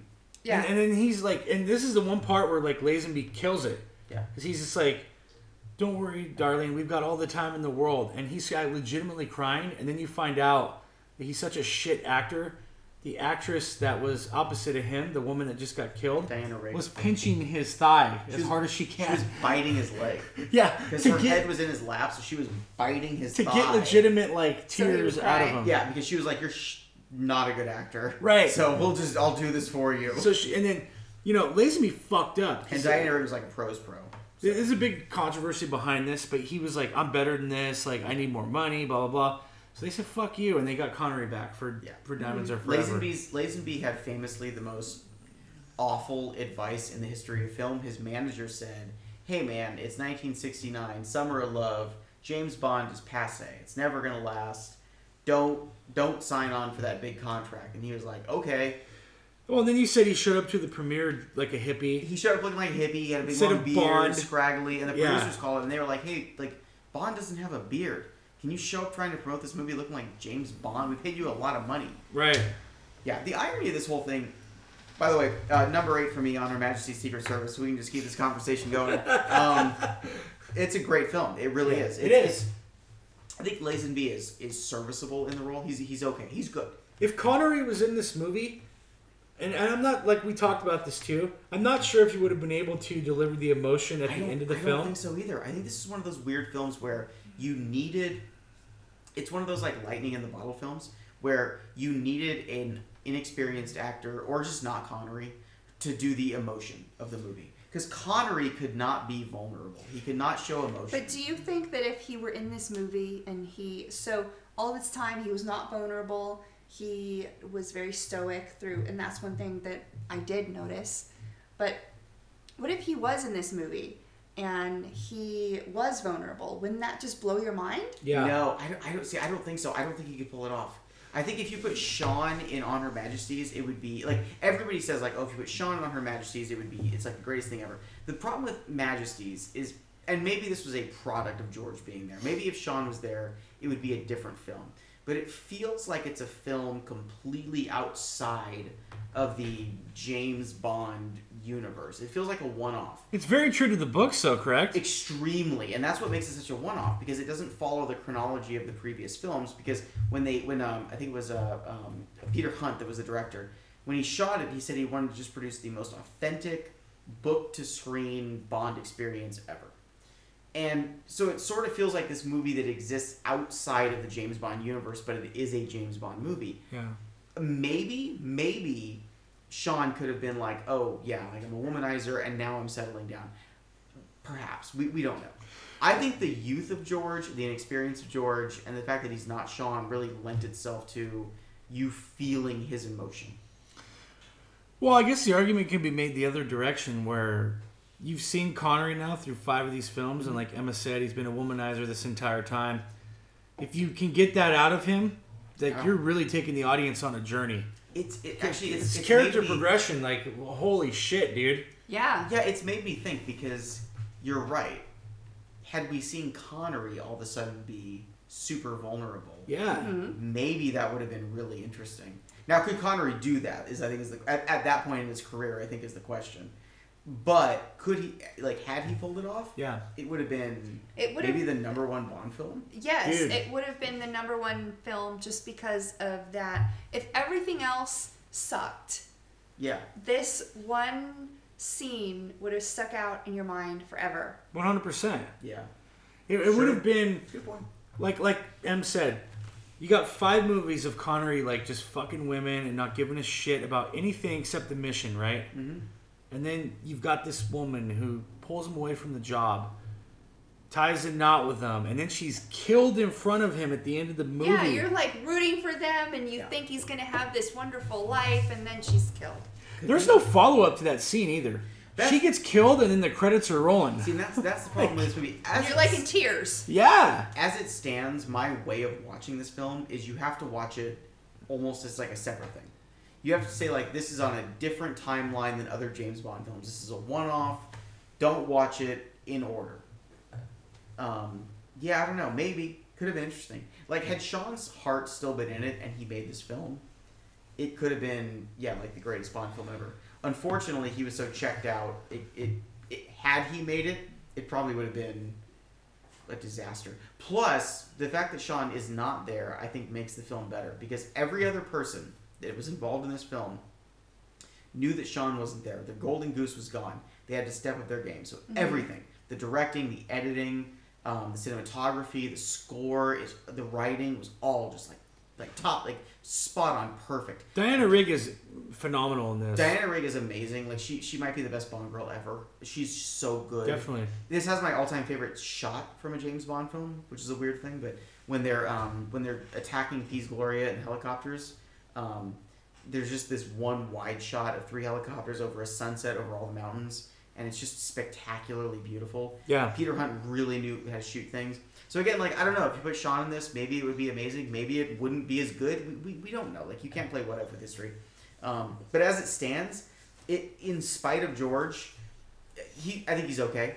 The thing But that it's an doesn't amazing film. the thing that doesn't age well is um, Diana Rigg's dadness. Yeah, no. He's just like she needs a man to dominate her. Yeah. he literally sets he sets Bond up with her because she's a wild child, and he's like, "I want you to just fuck my daughter into submission." In ex- and that- we all cringe. What I just said is an exact quote from the movie. yeah, He needs a exact quote. man to dominate her. Yeah, he says that to Bond while she's not there. He Bond is just in the room with him, and he's like, "My daughter, she's like, she's uh, crazy. She needs a man to dominate her." It's like, Yeah. Well, didn't my dad God. tell you that I'm crazy? Yeah, he did man? tell me I needed to dominate you. That's true. Good yeah, lord. and you know what? He, maybe he said that because, and he would probably He got it from this movie. Yeah, well, that too. He but my dad would probably say times. she needs a man to dominate her, or else she will kick your ass. No, but fair fucks to the directors in this. She still really does her own thing. She falls in love with Bond organically. Yeah, she's she's not some like shrinking violet in this at all. Mm. She is a she is a like you know, it's it's almost like the, the joke to say like oh this Bond girl's the strong confident woman Right. independent, but she really is. And She she's is. perfect. She might be my favorite Bond girl. She's she's really good. Number eight, Moving Matt. on. Uh, number, I already did my number eight, on Her Majesty's Secret Oh, Service. So okay. we, that's why we kept that conversation Uh, going. number eight for me is Goldfinger. Wow. Um, I love this movie. I'm I've so curious about your top five is. What And I've seen it multiple times. Sure. Um, the, the thing, the thing I think that that brings us down just a tad is the uncomfortable rape scene in the barn. Um, you don't say. the Yeah. lesbian character Pussy Galore, who by the magic of the Bond dick has become straight and a hero. Oh my gosh, I'm almost embarrassed to say where I put this film now. The comical scene of Goldfinger getting blown out the window. Um, Yeah. you know but besides that everything else in this is really fucking great um a- and you know those are the only things i can really knock the film for at all but i love those scenes like you you would think that a golf scene between these guys would be uninteresting but it's Sure. great Yeah. it's fantastic Oddjob a fantastic henchman um bond is like a prisoner in a lot of this movie which is kind of off-putting as well but Yeah. it's still good Bond doesn't do a lot in Goldfinger. That's Yeah. that's like the knock, and I have it higher than you do. Spoiler Okay. alert. But like, but but but still, it's a it's a common complaint, and it's a legitimate complaint, Yeah. which is that Bond doesn't really do anything. right You are right about the golf scene. That golf scene reminds me of like the poker scene in Casino Royale. It should be boring, but it's actually really interesting. yeah They, they do a good job. So that casino scene is the one with the the lady across from him, right? uh, you're being more specific. Which- There's like which tons casino of scene? casino scenes with Yeah. Oh. ladies across. From Well, there's only one. Like, Bond and and there's a lady. no, there's you're lady talking about Doctor No. We'll, Okay. we'll get to Doctor Oh No. yeah, we're gonna get to Doctor. Bond and ladies and casinos goes together. Yeah. Just- Okay. Yeah. Like peanut butter and jelly. Absolutely, hundred percent. Number seven, Matt. Uh, number seven for me is For Your Eyes Only. Wow. A film I Your eyes open. freaking love. yeah, I just adore this movie. I always have. Um, it, it's not my favorite Roger, but it's right there for all the reasons you said. Um, it brings after the just debacle that was Moonraker. It brings Bond back down to earth, literally and figuratively. It's a it's a fun it's a it's just a good Cold War spy thriller. Roger's already looking older in this film, but that's okay because in this sort of story, you can have an older spy. It's okay. Yeah. It works. It works really well.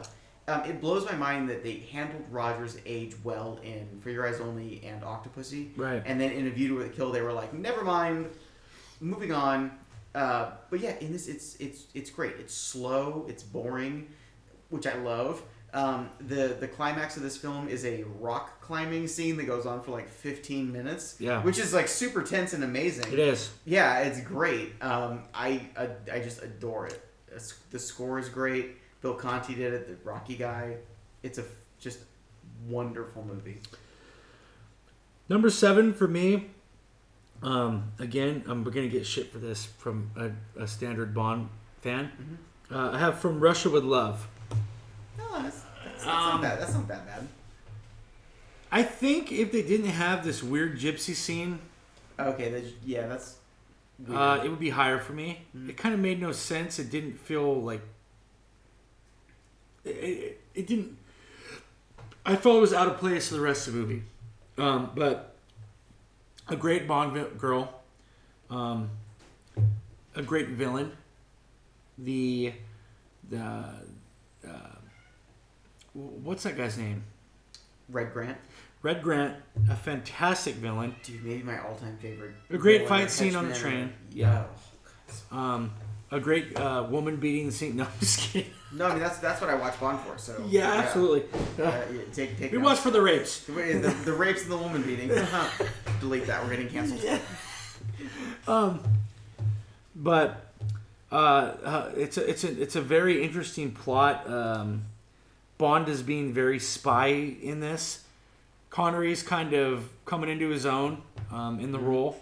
I, I mean, even though I thought he was, which we'll get to, in he was in in tune from the very beginning. Let- Let's not bullshit here. Yes, he was perfect from the get go. Yeah. Yeah. But um, uh, I enjoyed the I enjoyed the movie. I just there's there's certain spots where I kind of lose interest a bit, but uh, I know this is Connery's favorite Bond film he ever did. He loves it. yeah. Um, You know what's interesting? We're both now in our top. We're getting to be the top six. We've been in the top ten. Clearly, we love these movies, yeah. and yet we're both like defending our choices for why they're why they're not number one or something. I know. I It's really weird. It's it's Yeah. very strange. Yeah. Yeah, because really, like that's a perfectly legitimate spot to put that movie. Yeah. Yeah. All right, what am I? Number six. Number six. Uh, my number six. This one rose up for me a lot, and it happened last week. I watched this film again, and I was watching it with some people, and they were like, "Oh my gosh, you watch this movie a ton," and I thought, "Oh my goodness, I do." It's Doctor No. Number six, Doctor No. Uh, the, the very first Bond film. Well, let me stop right there because Yeah. I also have Doctor No number six. So let's Sweet. discuss. Is that the only one, maybe? But Maybe a couple we've agreed on, We but had, we had a couple that we were at least like very close. on. Very close, right. Like, Yeah, but this- for- I'd say for the most part, we were like really, really close. yeah. Yeah. Um, the very first Bond film sets the template. It's pretty shocking how much of the Bond template it does, like right out of the gate. Yeah. Everything's stuck. Right. It doesn't really have a theme song, but that's kind of it. It's got the Bond girl. Um, it has uh, terrible sexism and misogyny and racism, so that checks all the boxes. Of course. Um, yeah, uh, but but I, I and I think we're thinking the same thing. It's got a couple of scenes here that are the Iconic. best scenes in Bond. Period. That opening casino scene where Sean does the first Bond James Bond lighting a cigarette, just the coolest shit you've ever seen. He nails the character right off the bat. Oh. The scene where he kills a man in cold blood, Professor Dent, for no really for no reason. He just wants to kill. Incredible. I've mentioned this before when on on when we did this. Like to me, this is the line that sticks out for me. The entire scene, almost more than anything in any of these movies ever. And he's sitting there playing solitaire, calm as shit. The professor shoots the gun and it's just clicking. He knows he's out of bullets, and Connery, just calm as fuck, is just like, "That's a Smith and Wesson, professor." And you've had your six, and then just shoots him dead like that's nothing, and that that whole scene, and then the interaction with him and the um the office clerk. Oh yeah, fantastic. wonderful. Um, And Doctor No is an iconic villain. Doctor No is an absolutely iconic villain. Doctor No has like ten minutes of screen time in this, and is still, I would say, one of the most well-known iconic villains. Without question. Yeah, it's just it's just amazing how much they got right first time. I agree. Astounding. 1962, low budget, nailed it. So now we're in the top five, which is like, if there is a level above heaven, this is it. This is it. For These are all for me. I would watch these movies all on loop happily. yeah, Shall I start? Because I think You mine's shall. gonna be. I think mine's gonna be controversial for you at least. you shall. Uh, my number five is Goldeneye. Okay. Yeah, I think I know. I think I know where Goldeneye goes. Discuss. Uh, uh, Goldeneye's great. It's a perfect Bond film. It is the perfect. If I was going to name a perfect distillation of the formula Bond films, of like, oh, we're going to do the Bond formula again. What's the perfect version of that? It's Goldeneye. A a perfect reintroduction of James Bond in '95. It had been six years since we had last seen Bond. License to Kill wasn't obviously we think it's amazing, but it was not a success commercially. They had to they had to reinvent it, or they were probably not going to be able to make more. This is where it was tied up in court, though, too, It right? was, it was tied up in legal proceedings. License to Kill was not a but not a success financially. Then they went to court over like a rights dispute. They got it all hammered out. Ninety five. Pierce finally comes in, and I actually think Pierce waiting until ninety five was the right move. I think he was the right age for Bond at this point, and it is the just the the perfect formula Bond film. Then that's not a knock on it. Great villain, Alec Trevelyan, 006. Um, Sean Bean, of course he dies, in a spectacular fashion. Uh, a beautiful Bond girl, great locations, great plot. It's a little, it, it does look a little dated now, I will say. It looks a little more dated than even some earlier ones. That sort of mid 90s thing, I don't know why, it just, it didn't hold up super well. But that's not to take anything away from the film. It is spectacular. Number five for me is uh, Thunderball. Uh, again, a lot of classic Bond fans are gonna fucking hate this, but I had so much fun with this movie. I love the plot, how they've stolen nuclear weapons, they're hidden under the sea. It's a total like spy film investigation. They're trying to find this thing. I personally love the underwater scene. Um, I love the dynamic with the Bond girl in this. I love the villain. Um, I love the scene where he shows up late to the meeting. it's just fucking great. Um, the rapey scene in the uh, the massage parlor. Oh, oh, and the, oh no, it's not a massage parlor. It's a you know, it's not a massage parlor. If it was, if it was Physical a therapy? If it was a massage parlor, it'd make more sense. It's the physical therapy unit, and and Bond That does not make sense. and Bond and and Bond is straight up trying to rape this poor physical therapist who's just trying to do her job for like hours. She yeah yeah yeah. Every time Bond gets near her, he's just like drop the towel. He He's finally- doing a little dance. He's gyrating. he finally gyrating. yeah he finally coerces her into sa- this actually like he straight up rapes a lady in Goldfinger. This is the rapiest scene I think.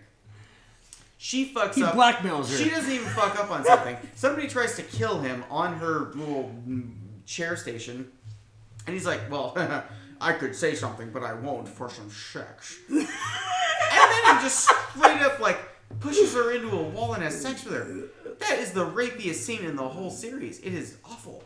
But there's so many cool scenes in this. No, it's a great movie. I love Thunderball. It's just that scene is like woof. I like how he has sex with um, the redheaded hench henchwoman, Yeah, well, that was oh god. Okay. and then we should we should talk about that. she because- turns on him, right? And, oh and yeah. She says something about, "Oh, was it good for you or whatever?" And he's like, "You think I enjoyed that? I just Right, did that for God and, co- and Queen. I do that for King and Country. yeah, for King and Country." That that oh we should we should talk about uh, Fiona Volpe. Fiona Volpe is the most beautiful Bond girl in my estimation. You've said that like ten times since we've been Yes, doing he this. has. Every every single Good God. movie. Oh no, I don't care. That scene with her in the bathtub triggered puberty for me. the best part in that bathtub scene, she's in the bathtub and Connery comes in and he's just like all fucking like just smug as fuck. And she goes, So good. Can you give me something to put on, please? And he throws her a little washcloth and he's just sitting And he sits down. He sits down on a chair like this, puts his legs up, and he Yeah. hands her shoes. so great. That that. Mm. And then the henchman is about to kill him and he's got the crossbow in his hand and he's just like and he shoots the guy and it goes through the tree and he's like, I think he got the point. Wonderful. Fucking great, He's dude. with yeah, and he's with Domino in that scene. Movie's Another- so fun. Another eleven out of ten beautiful Bond girl. Yeah, she may be related to me in some way because her last name is Auger, but I digress. Right. Um, Claudine Auger. yeah. I'm sorry, Emma. You have to hear us um, grunting over how we rate the Bond girls. We're on number four. Uh, yeah, number four for me, The Spy Who Loved Me, which I, I know we disagree on, but I absolutely love this movie. no, I knew you were gonna have this up there. This is gonna be high for me, obviously. This is one of my favorites. This was the first Bond film I ever saw. Um, I think it's perfect. It could, it could, like this movie could legitimately be my number one. Mhm. I just, I love it so much. It's Roger. It's silly. It's stupid. Um, it's got Jaws. It has a. Uh, Freshy? Not that. uh, Spy Who Loved Me has a. Are you pausing?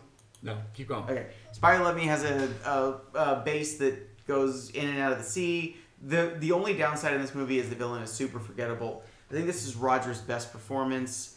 I absolutely adore uh, Barbara Bach as Agent Triple X. She kind of really is Bond's equal. The car chase is fantastic. I love the Lotus Esprit.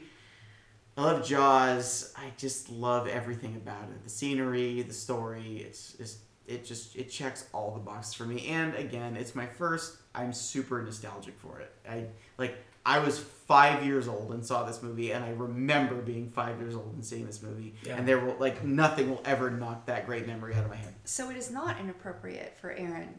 Oh no, it's super inappropriate. Look at me. Don't do it. no, don't don't. Wait till he's like ten. I would say is a good age. All right. Number four. Gonna piss off a ton of Bond fans here. I'm so excited for this. I don't care though. So here's the thing.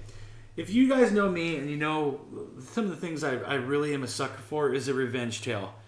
And this is Bond unhinged. This is Bond on a fucking mission. This is Bond serious as shit. This is license to kill. I fucking I loved this movie. Like I, I gushed over it a ton on when we did this on podcast. Um, Timothy Dalton, y- you know, I, I get what you're saying with the Miami Vice, and it seems a bit off for a Bond film. The, the, the one thing that like really throws us out is the bar scene. Uh, yeah, that's a weird. That's a weird scene for a Bond film. But god damn, dude, and and the villain in this is fantastic. Maybe my favorite villain, Franz Sanchez, is wonderful. Yeah, and um, uh, the confrontation between him and and and uh, Bond when he brings him up to the office, and he's talking to Bond about what he does for a living, and Bond's like, "I'm in the elimination business." I'm more of a problem eliminator. Yeah, dude. Just oh man. If you see the deleted scenes from this too, I don't know why they took this out.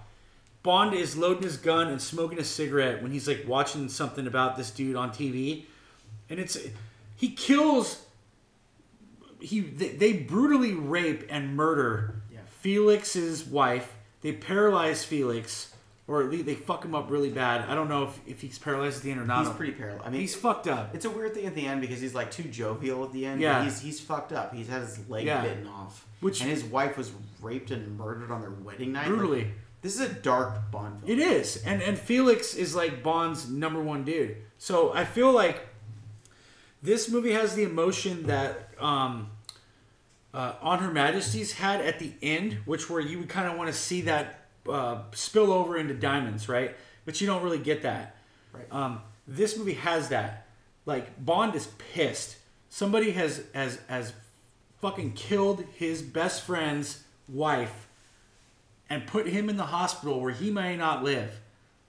And he's unhinged at this point. And and they And he- t- he- try to take away his license to kill. and he fully goes for it. He fully goes Yeah, for there's it. There's no holding back. Um, and and there was a point I was telling Matt when we were watching this, um, where they take away the license to kill, and you're thinking, okay, so you saw a little bit of kind of rough around the edges Bond here, and once they take away that license to kill, this is where they're gonna get around him not being brutal.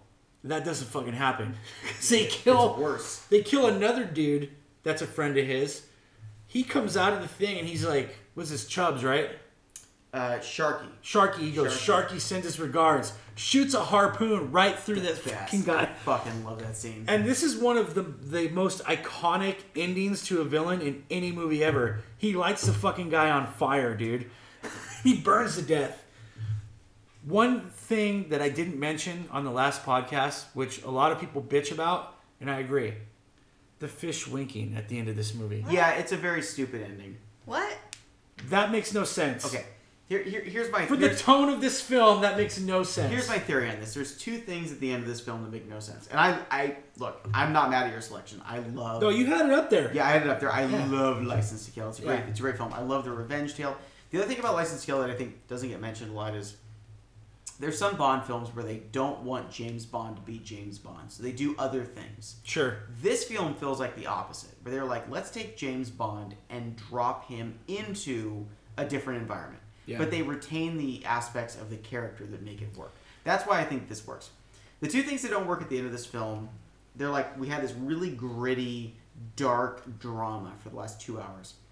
But then Felix at the end, Bond calls him. He's too jovial, He's you're too right. jovial. He's too happy. His wife just got raped and murdered, and he doesn't have a leg. And Felix is like, "Hey, James, let's go fishing next week. It'll be great." And it's like, "That's weird." That and is then, weird. And then at the end, they um yeah they have a winking a, like a winking fish statue in a pool. It's very strange. But I think it was uh, like a producer's thing where they were like, "We don't want our Bond film to end um like on a downer note." Like we're, we're James Bond. This is this Yeah, is I being it. happy. I get it too. They didn't really know what to do with it. It doesn't work for the film. I wish they just went full dark with it. This film should have ended with Tim lighting up a cigarette, drinking a whiskey, just in a bar somewhere, being like, "What the fuck just happened?" I agree. That's how this film should have ended. or walking away lighting a cigarette with an explosion behind him and he doesn't look well- back because he's too cool for it. Full Arnold Schwarzenegger Yeah, sort of thing. absolutely. Absolutely. Yeah. Something like that. But unfortunately, they couldn't go fully there. But I agree with you. It's an amazing film. The ending's a little weird, but it's a great film. You know, the thing about Timothy Dalton as Bond, ultimately, I, I, like I'm with you. I, I, I think Connery is my favorite Bond, but for me, he's really up there because I feel like if, if you read if you read about how the book interpretation is of this character, Yeah. and you've read the book, so maybe you can correct me on this. I feel like the movies he was in and the way he acted is the most like Bond in the books. It absolutely is. Very close, at least. and that was very intentional. Tim read when he took the role. He read. All, he's a method actor. He's a like he was like a London stage actor. He's really into his craft. He read all the books and he said, "I want to, you know, act out Bond like the books." Yeah. and he kind of nails it. Bond in the books is really cynical, really dark, kind of hates everybody. He's not charming, and Tim's not really charming. He is a womanizer, but you know, he's not like charming ladies into the bedroom. He's just No. like he's just sort of taking. He's trying to get the mission done. He's just trying to get the mission done, and I think I, I do think Tim absolutely nails that aspect of Bond. Yeah. Yeah, it's very different, but it, it, it works, and especially for the I think it really works for the late '80s too. It's sort of like darker, action-driven time for films. Sure. Tim's Bond really worked in that in that Yeah. setting. He's sort of Daniel Craig before Daniel Craig. Yeah, I agree. Yeah. Uh, we're on to number three, Matt. Oh my gosh, Goldfinger. Number three for me. I can't argue it. I can't argue. Yeah, it's it's such a quintessential. It is it is the quintessential Bond film. If if somebody came to me and said, "I want to watch a James Bond film," I would say, "Okay." Um, how do you feel about movies from the 1960s? And if they said fine, I would say, how do you feel about casual rape? And if they said fine, Casual I would rape. say, all right, Goldfinger is for you. Like Um, rape is ever casual. Just you know, yeah, like little little yeah. Uh, how do you how do you feel about some really problematic scenes? Um, You've now said the second thing since you've been doing these podcasts with us that's going to ruin your political career. Oh, my pleasure is done. I'm gonna come to death and have problematic things. It's, yeah, it's it's all it's all bad at this point. My my congressional run is out the window. Um, Unless you run as a Republican. that's true. If I yeah, Yeah, if I are- if I run on like the Trump ticket, where I'm just like I didn't say that. No, but you did. Like, nope. Yeah, I didn't. on the Republican ticket, I mean, like Um, these things are great. Sure, sure. Welcome to the political podcast. to be fair, coming to death politics. is great no matter what political spectrum. Look, I, fall look, honestly, honestly, I stand behind it. If you gotta go, that's gotta be one of the Oh, best yeah, ways to dude, go. of course. So anyway, but like, yeah, Goldfinger. Um, Goldfinger to me is the well, no, I think to a lot of people, it's the quintessential James Bond Yeah. film. It's the one that established the formula. I think it is it is probably Sean's best performance. Yeah. This is the one your dad always quotes, Goldfinger. Yeah, and how can Yeah. you not? It's so cool. We've probably is watched that? it the most. What is that he says? No, Oh, Mr. right. Bond, I expect you to die. He says, "No, Mr. Bond, I expect some casual rape from you tonight." Where where does the Jesus. dog come from? That's from That's uh, Skyfall. Skyfall. It's Skyfall. Yeah. Okay. Um, this has to me one of the best, if not the best, villains in the series. I think Goldfinger's wonderful, amazing locations.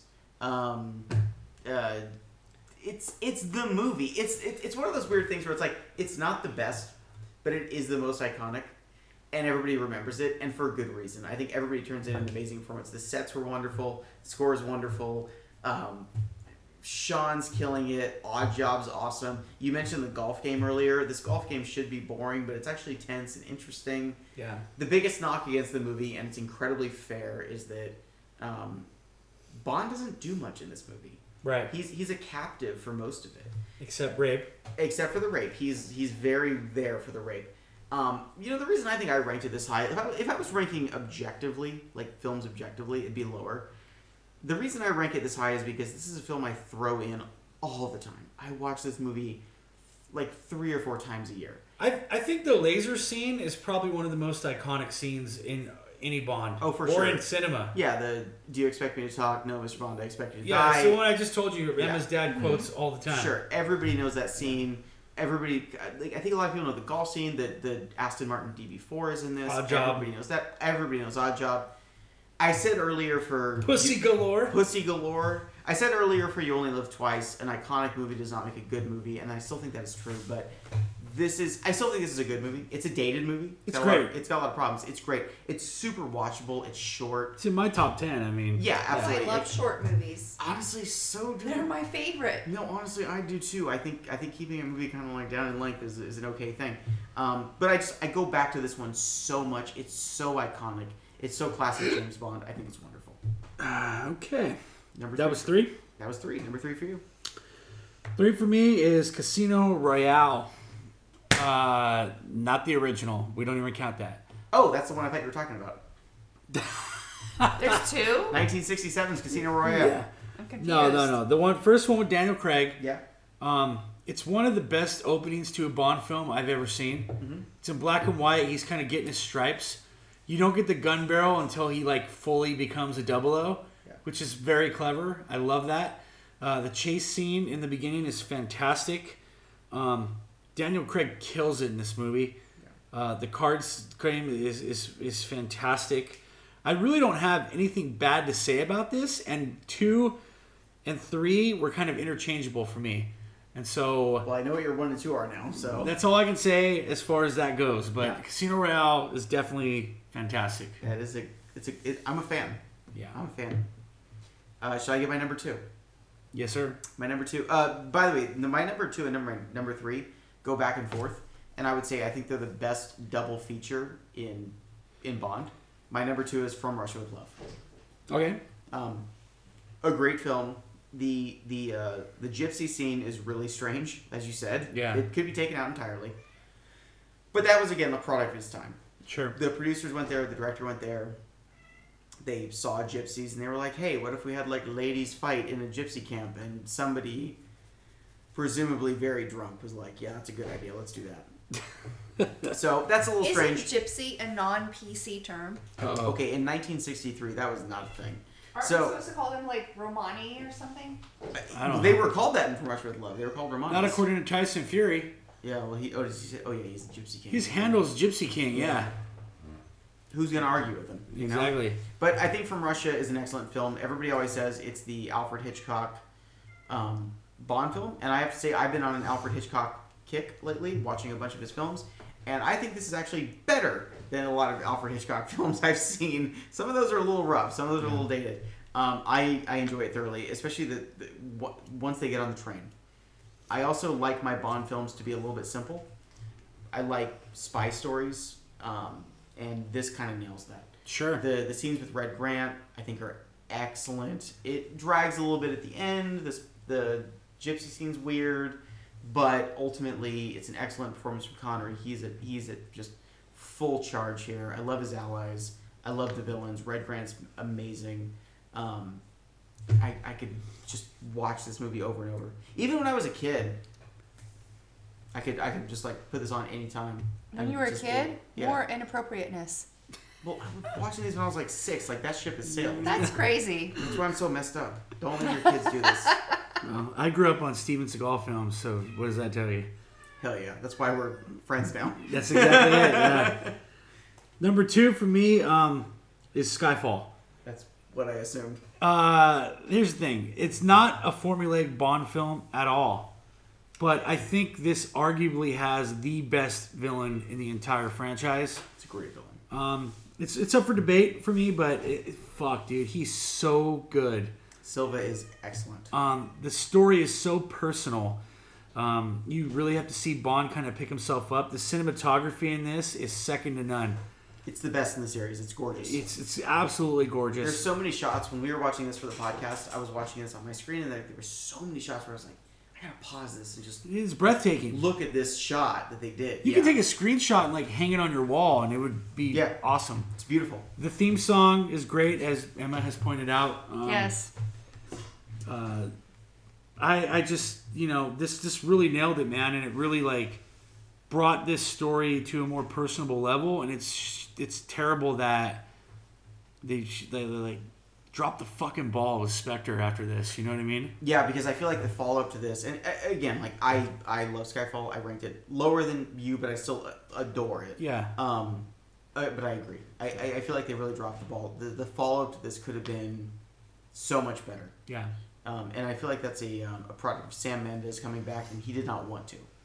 So they should have let him go. They should have brought in a different director. But, you know, it is what it is. The Home Um, Alone aspect of this too is is, is great.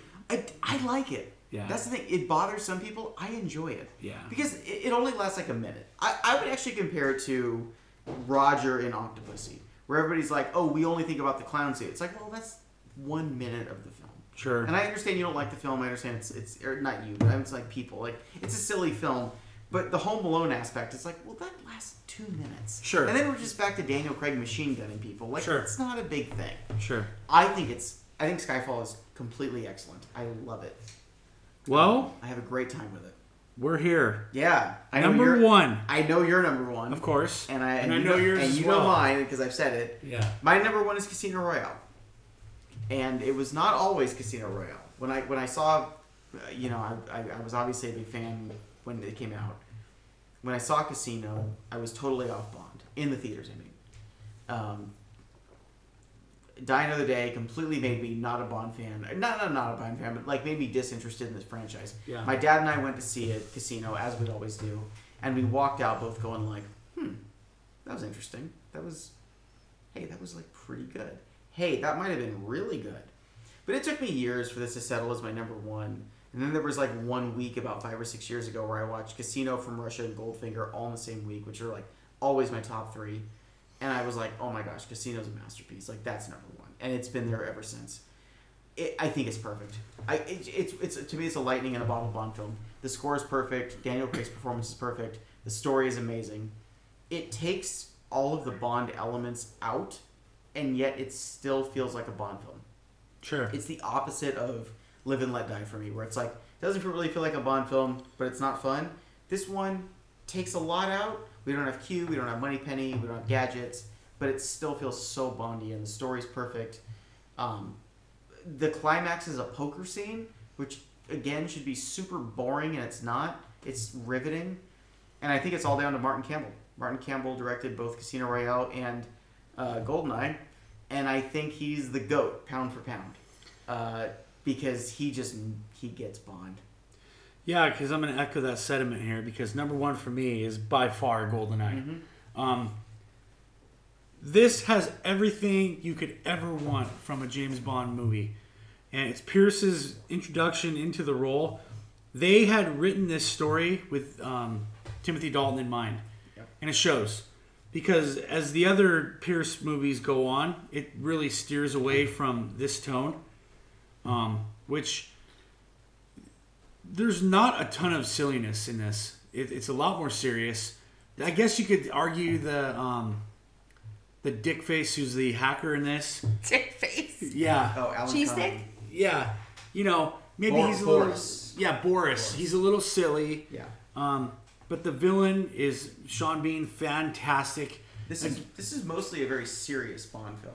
Again, what you get here is like the man with the golden gun, where he's kind of Bond's equal in every way. Very much so. That that fight scene at the end is incredible. Yeah, but but you're getting a more a better constructed film around this, right? Whereas that kind of held up the entire, which I didn't even talk about in the Man with the Golden Gun. The, and then you got the J.W. Pepper ch- fucking chase scene in that, which was terrible, which I hated in Live and Let Die, right?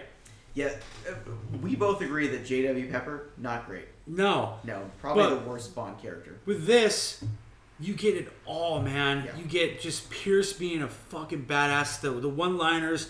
You get the gadgets. Bond in a tank chasing guys down the street, dude. Great chase. Bond playing chicken with a train in a tank. Oh my god! What else can you ask That for, scene, dude? that scene is so good. Um, And the score. The score. We should talk about the score. The score is terrible for this film. The one downfall. except for that chase scene, which is which is wonderful because Classic they, Bond. They, they had a different composer, right. and it, it was very classic Bond. It's wonderful. The only shitty part about this is the score. Ye- Uh, yeah, totally. I, Um, I, I love Goldeneye. It's it's an all time favorite. um, a lot of vagina. The the henchwoman, or I know that's not her name, but it sounds very similar to the Austin Powers one.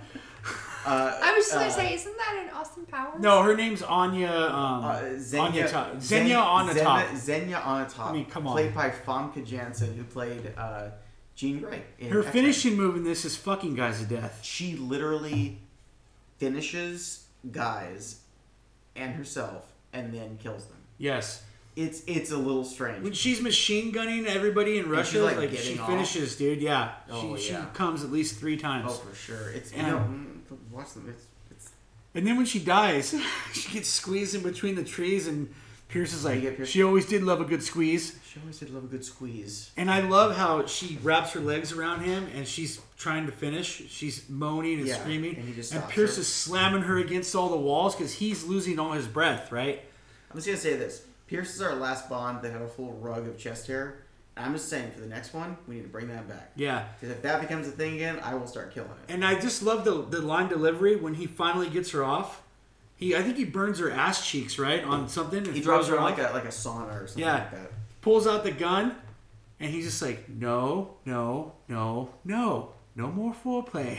he foreplay. cocks the gun. Take me to Janus. So many great lines, so many great action scenes, so many great gadgets, so many great chase scenes. Pierce is fantastic. The Bond girl is okay. She's not bad. She holds up. He's good. The villain is fantastic. We get a new um, uh, a new M in this, played by Judi Dench, I think is the which is the best. goat. I love Judi. Dench. She's better than the original. I agree. opinion. She's the goat. I, Um, I love Judi Dench. And I love how they, they play the aspect up of Bond being kind of a grizzled vet. And hey, we're doing things a different way here, you know? I think we mentioned that on the podcast that like um, in in Goldeneye they sort of have this way of writing his character where it feels very lived in. Like he's been around for a long time. Yes. Like, He, mm-hmm. he, he has allies. He's been doing this for a long. He's not a young guy like Daniel Craig Right. in Casino. He, like he's the old. He's the vet. Which Yes. I, I love. It, it it really lends itself to the character. Yeah, because you can kind of believe this is the same Bond from License to Kill and Living Daylights Sure. and It all also, the other things. It also helps that Pierce was a little bit older at the time. Sure. He wasn't a young guy. He Sure. wasn't old, but he was, he was forty when he started. Yeah. And that kind of kind of helps the character. So next year, sometime, probably after um, No Time to Die, Yeah. we'll revisit this and we will fit No Time to Die in this list. Um, I look forward to it. yeah, hopefully we can check some of these out again and, and have a new perspective on it. But I plan on having rewatched every Bond film by then. well, of course. So, but I do that normally. That's just my that's just my weeknights. So, uh, any final thoughts, Matt? This has been amazing. James Bond is the greatest film franchise of all time. Uh, now, now that I've started rewatching Marvel, I feel especially confident saying that because Marvel's What terrible. About Fast and Furious? N- I'm, okay, no, I love Fast and Furious too, but no, it's not even close. Star Wars is embarrassing. Marvel is a cash grab. Fast and Furious is really cool, but no. James Bond is the greatest franchise of all time. If you haven't watched James Bond because you think it's too old or stodgy, give it a chance. Um, and I look forward to coming back after No Time to Die and uh, talking about it. I, we're going to talk about it after Yeah. we see it, and then we'll we'll redo this maybe next year. Yeah, I agree. I, I had a good time um, getting into all these. I had only seen the Pierce ones and the Craig ones before this. I'm glad I went back and saw all those, especially the Connerys. Um, it's fantastic. So, And I'm happy. I'm happy you did. It was really fun. yes, sir. So we'll do it again on the next one.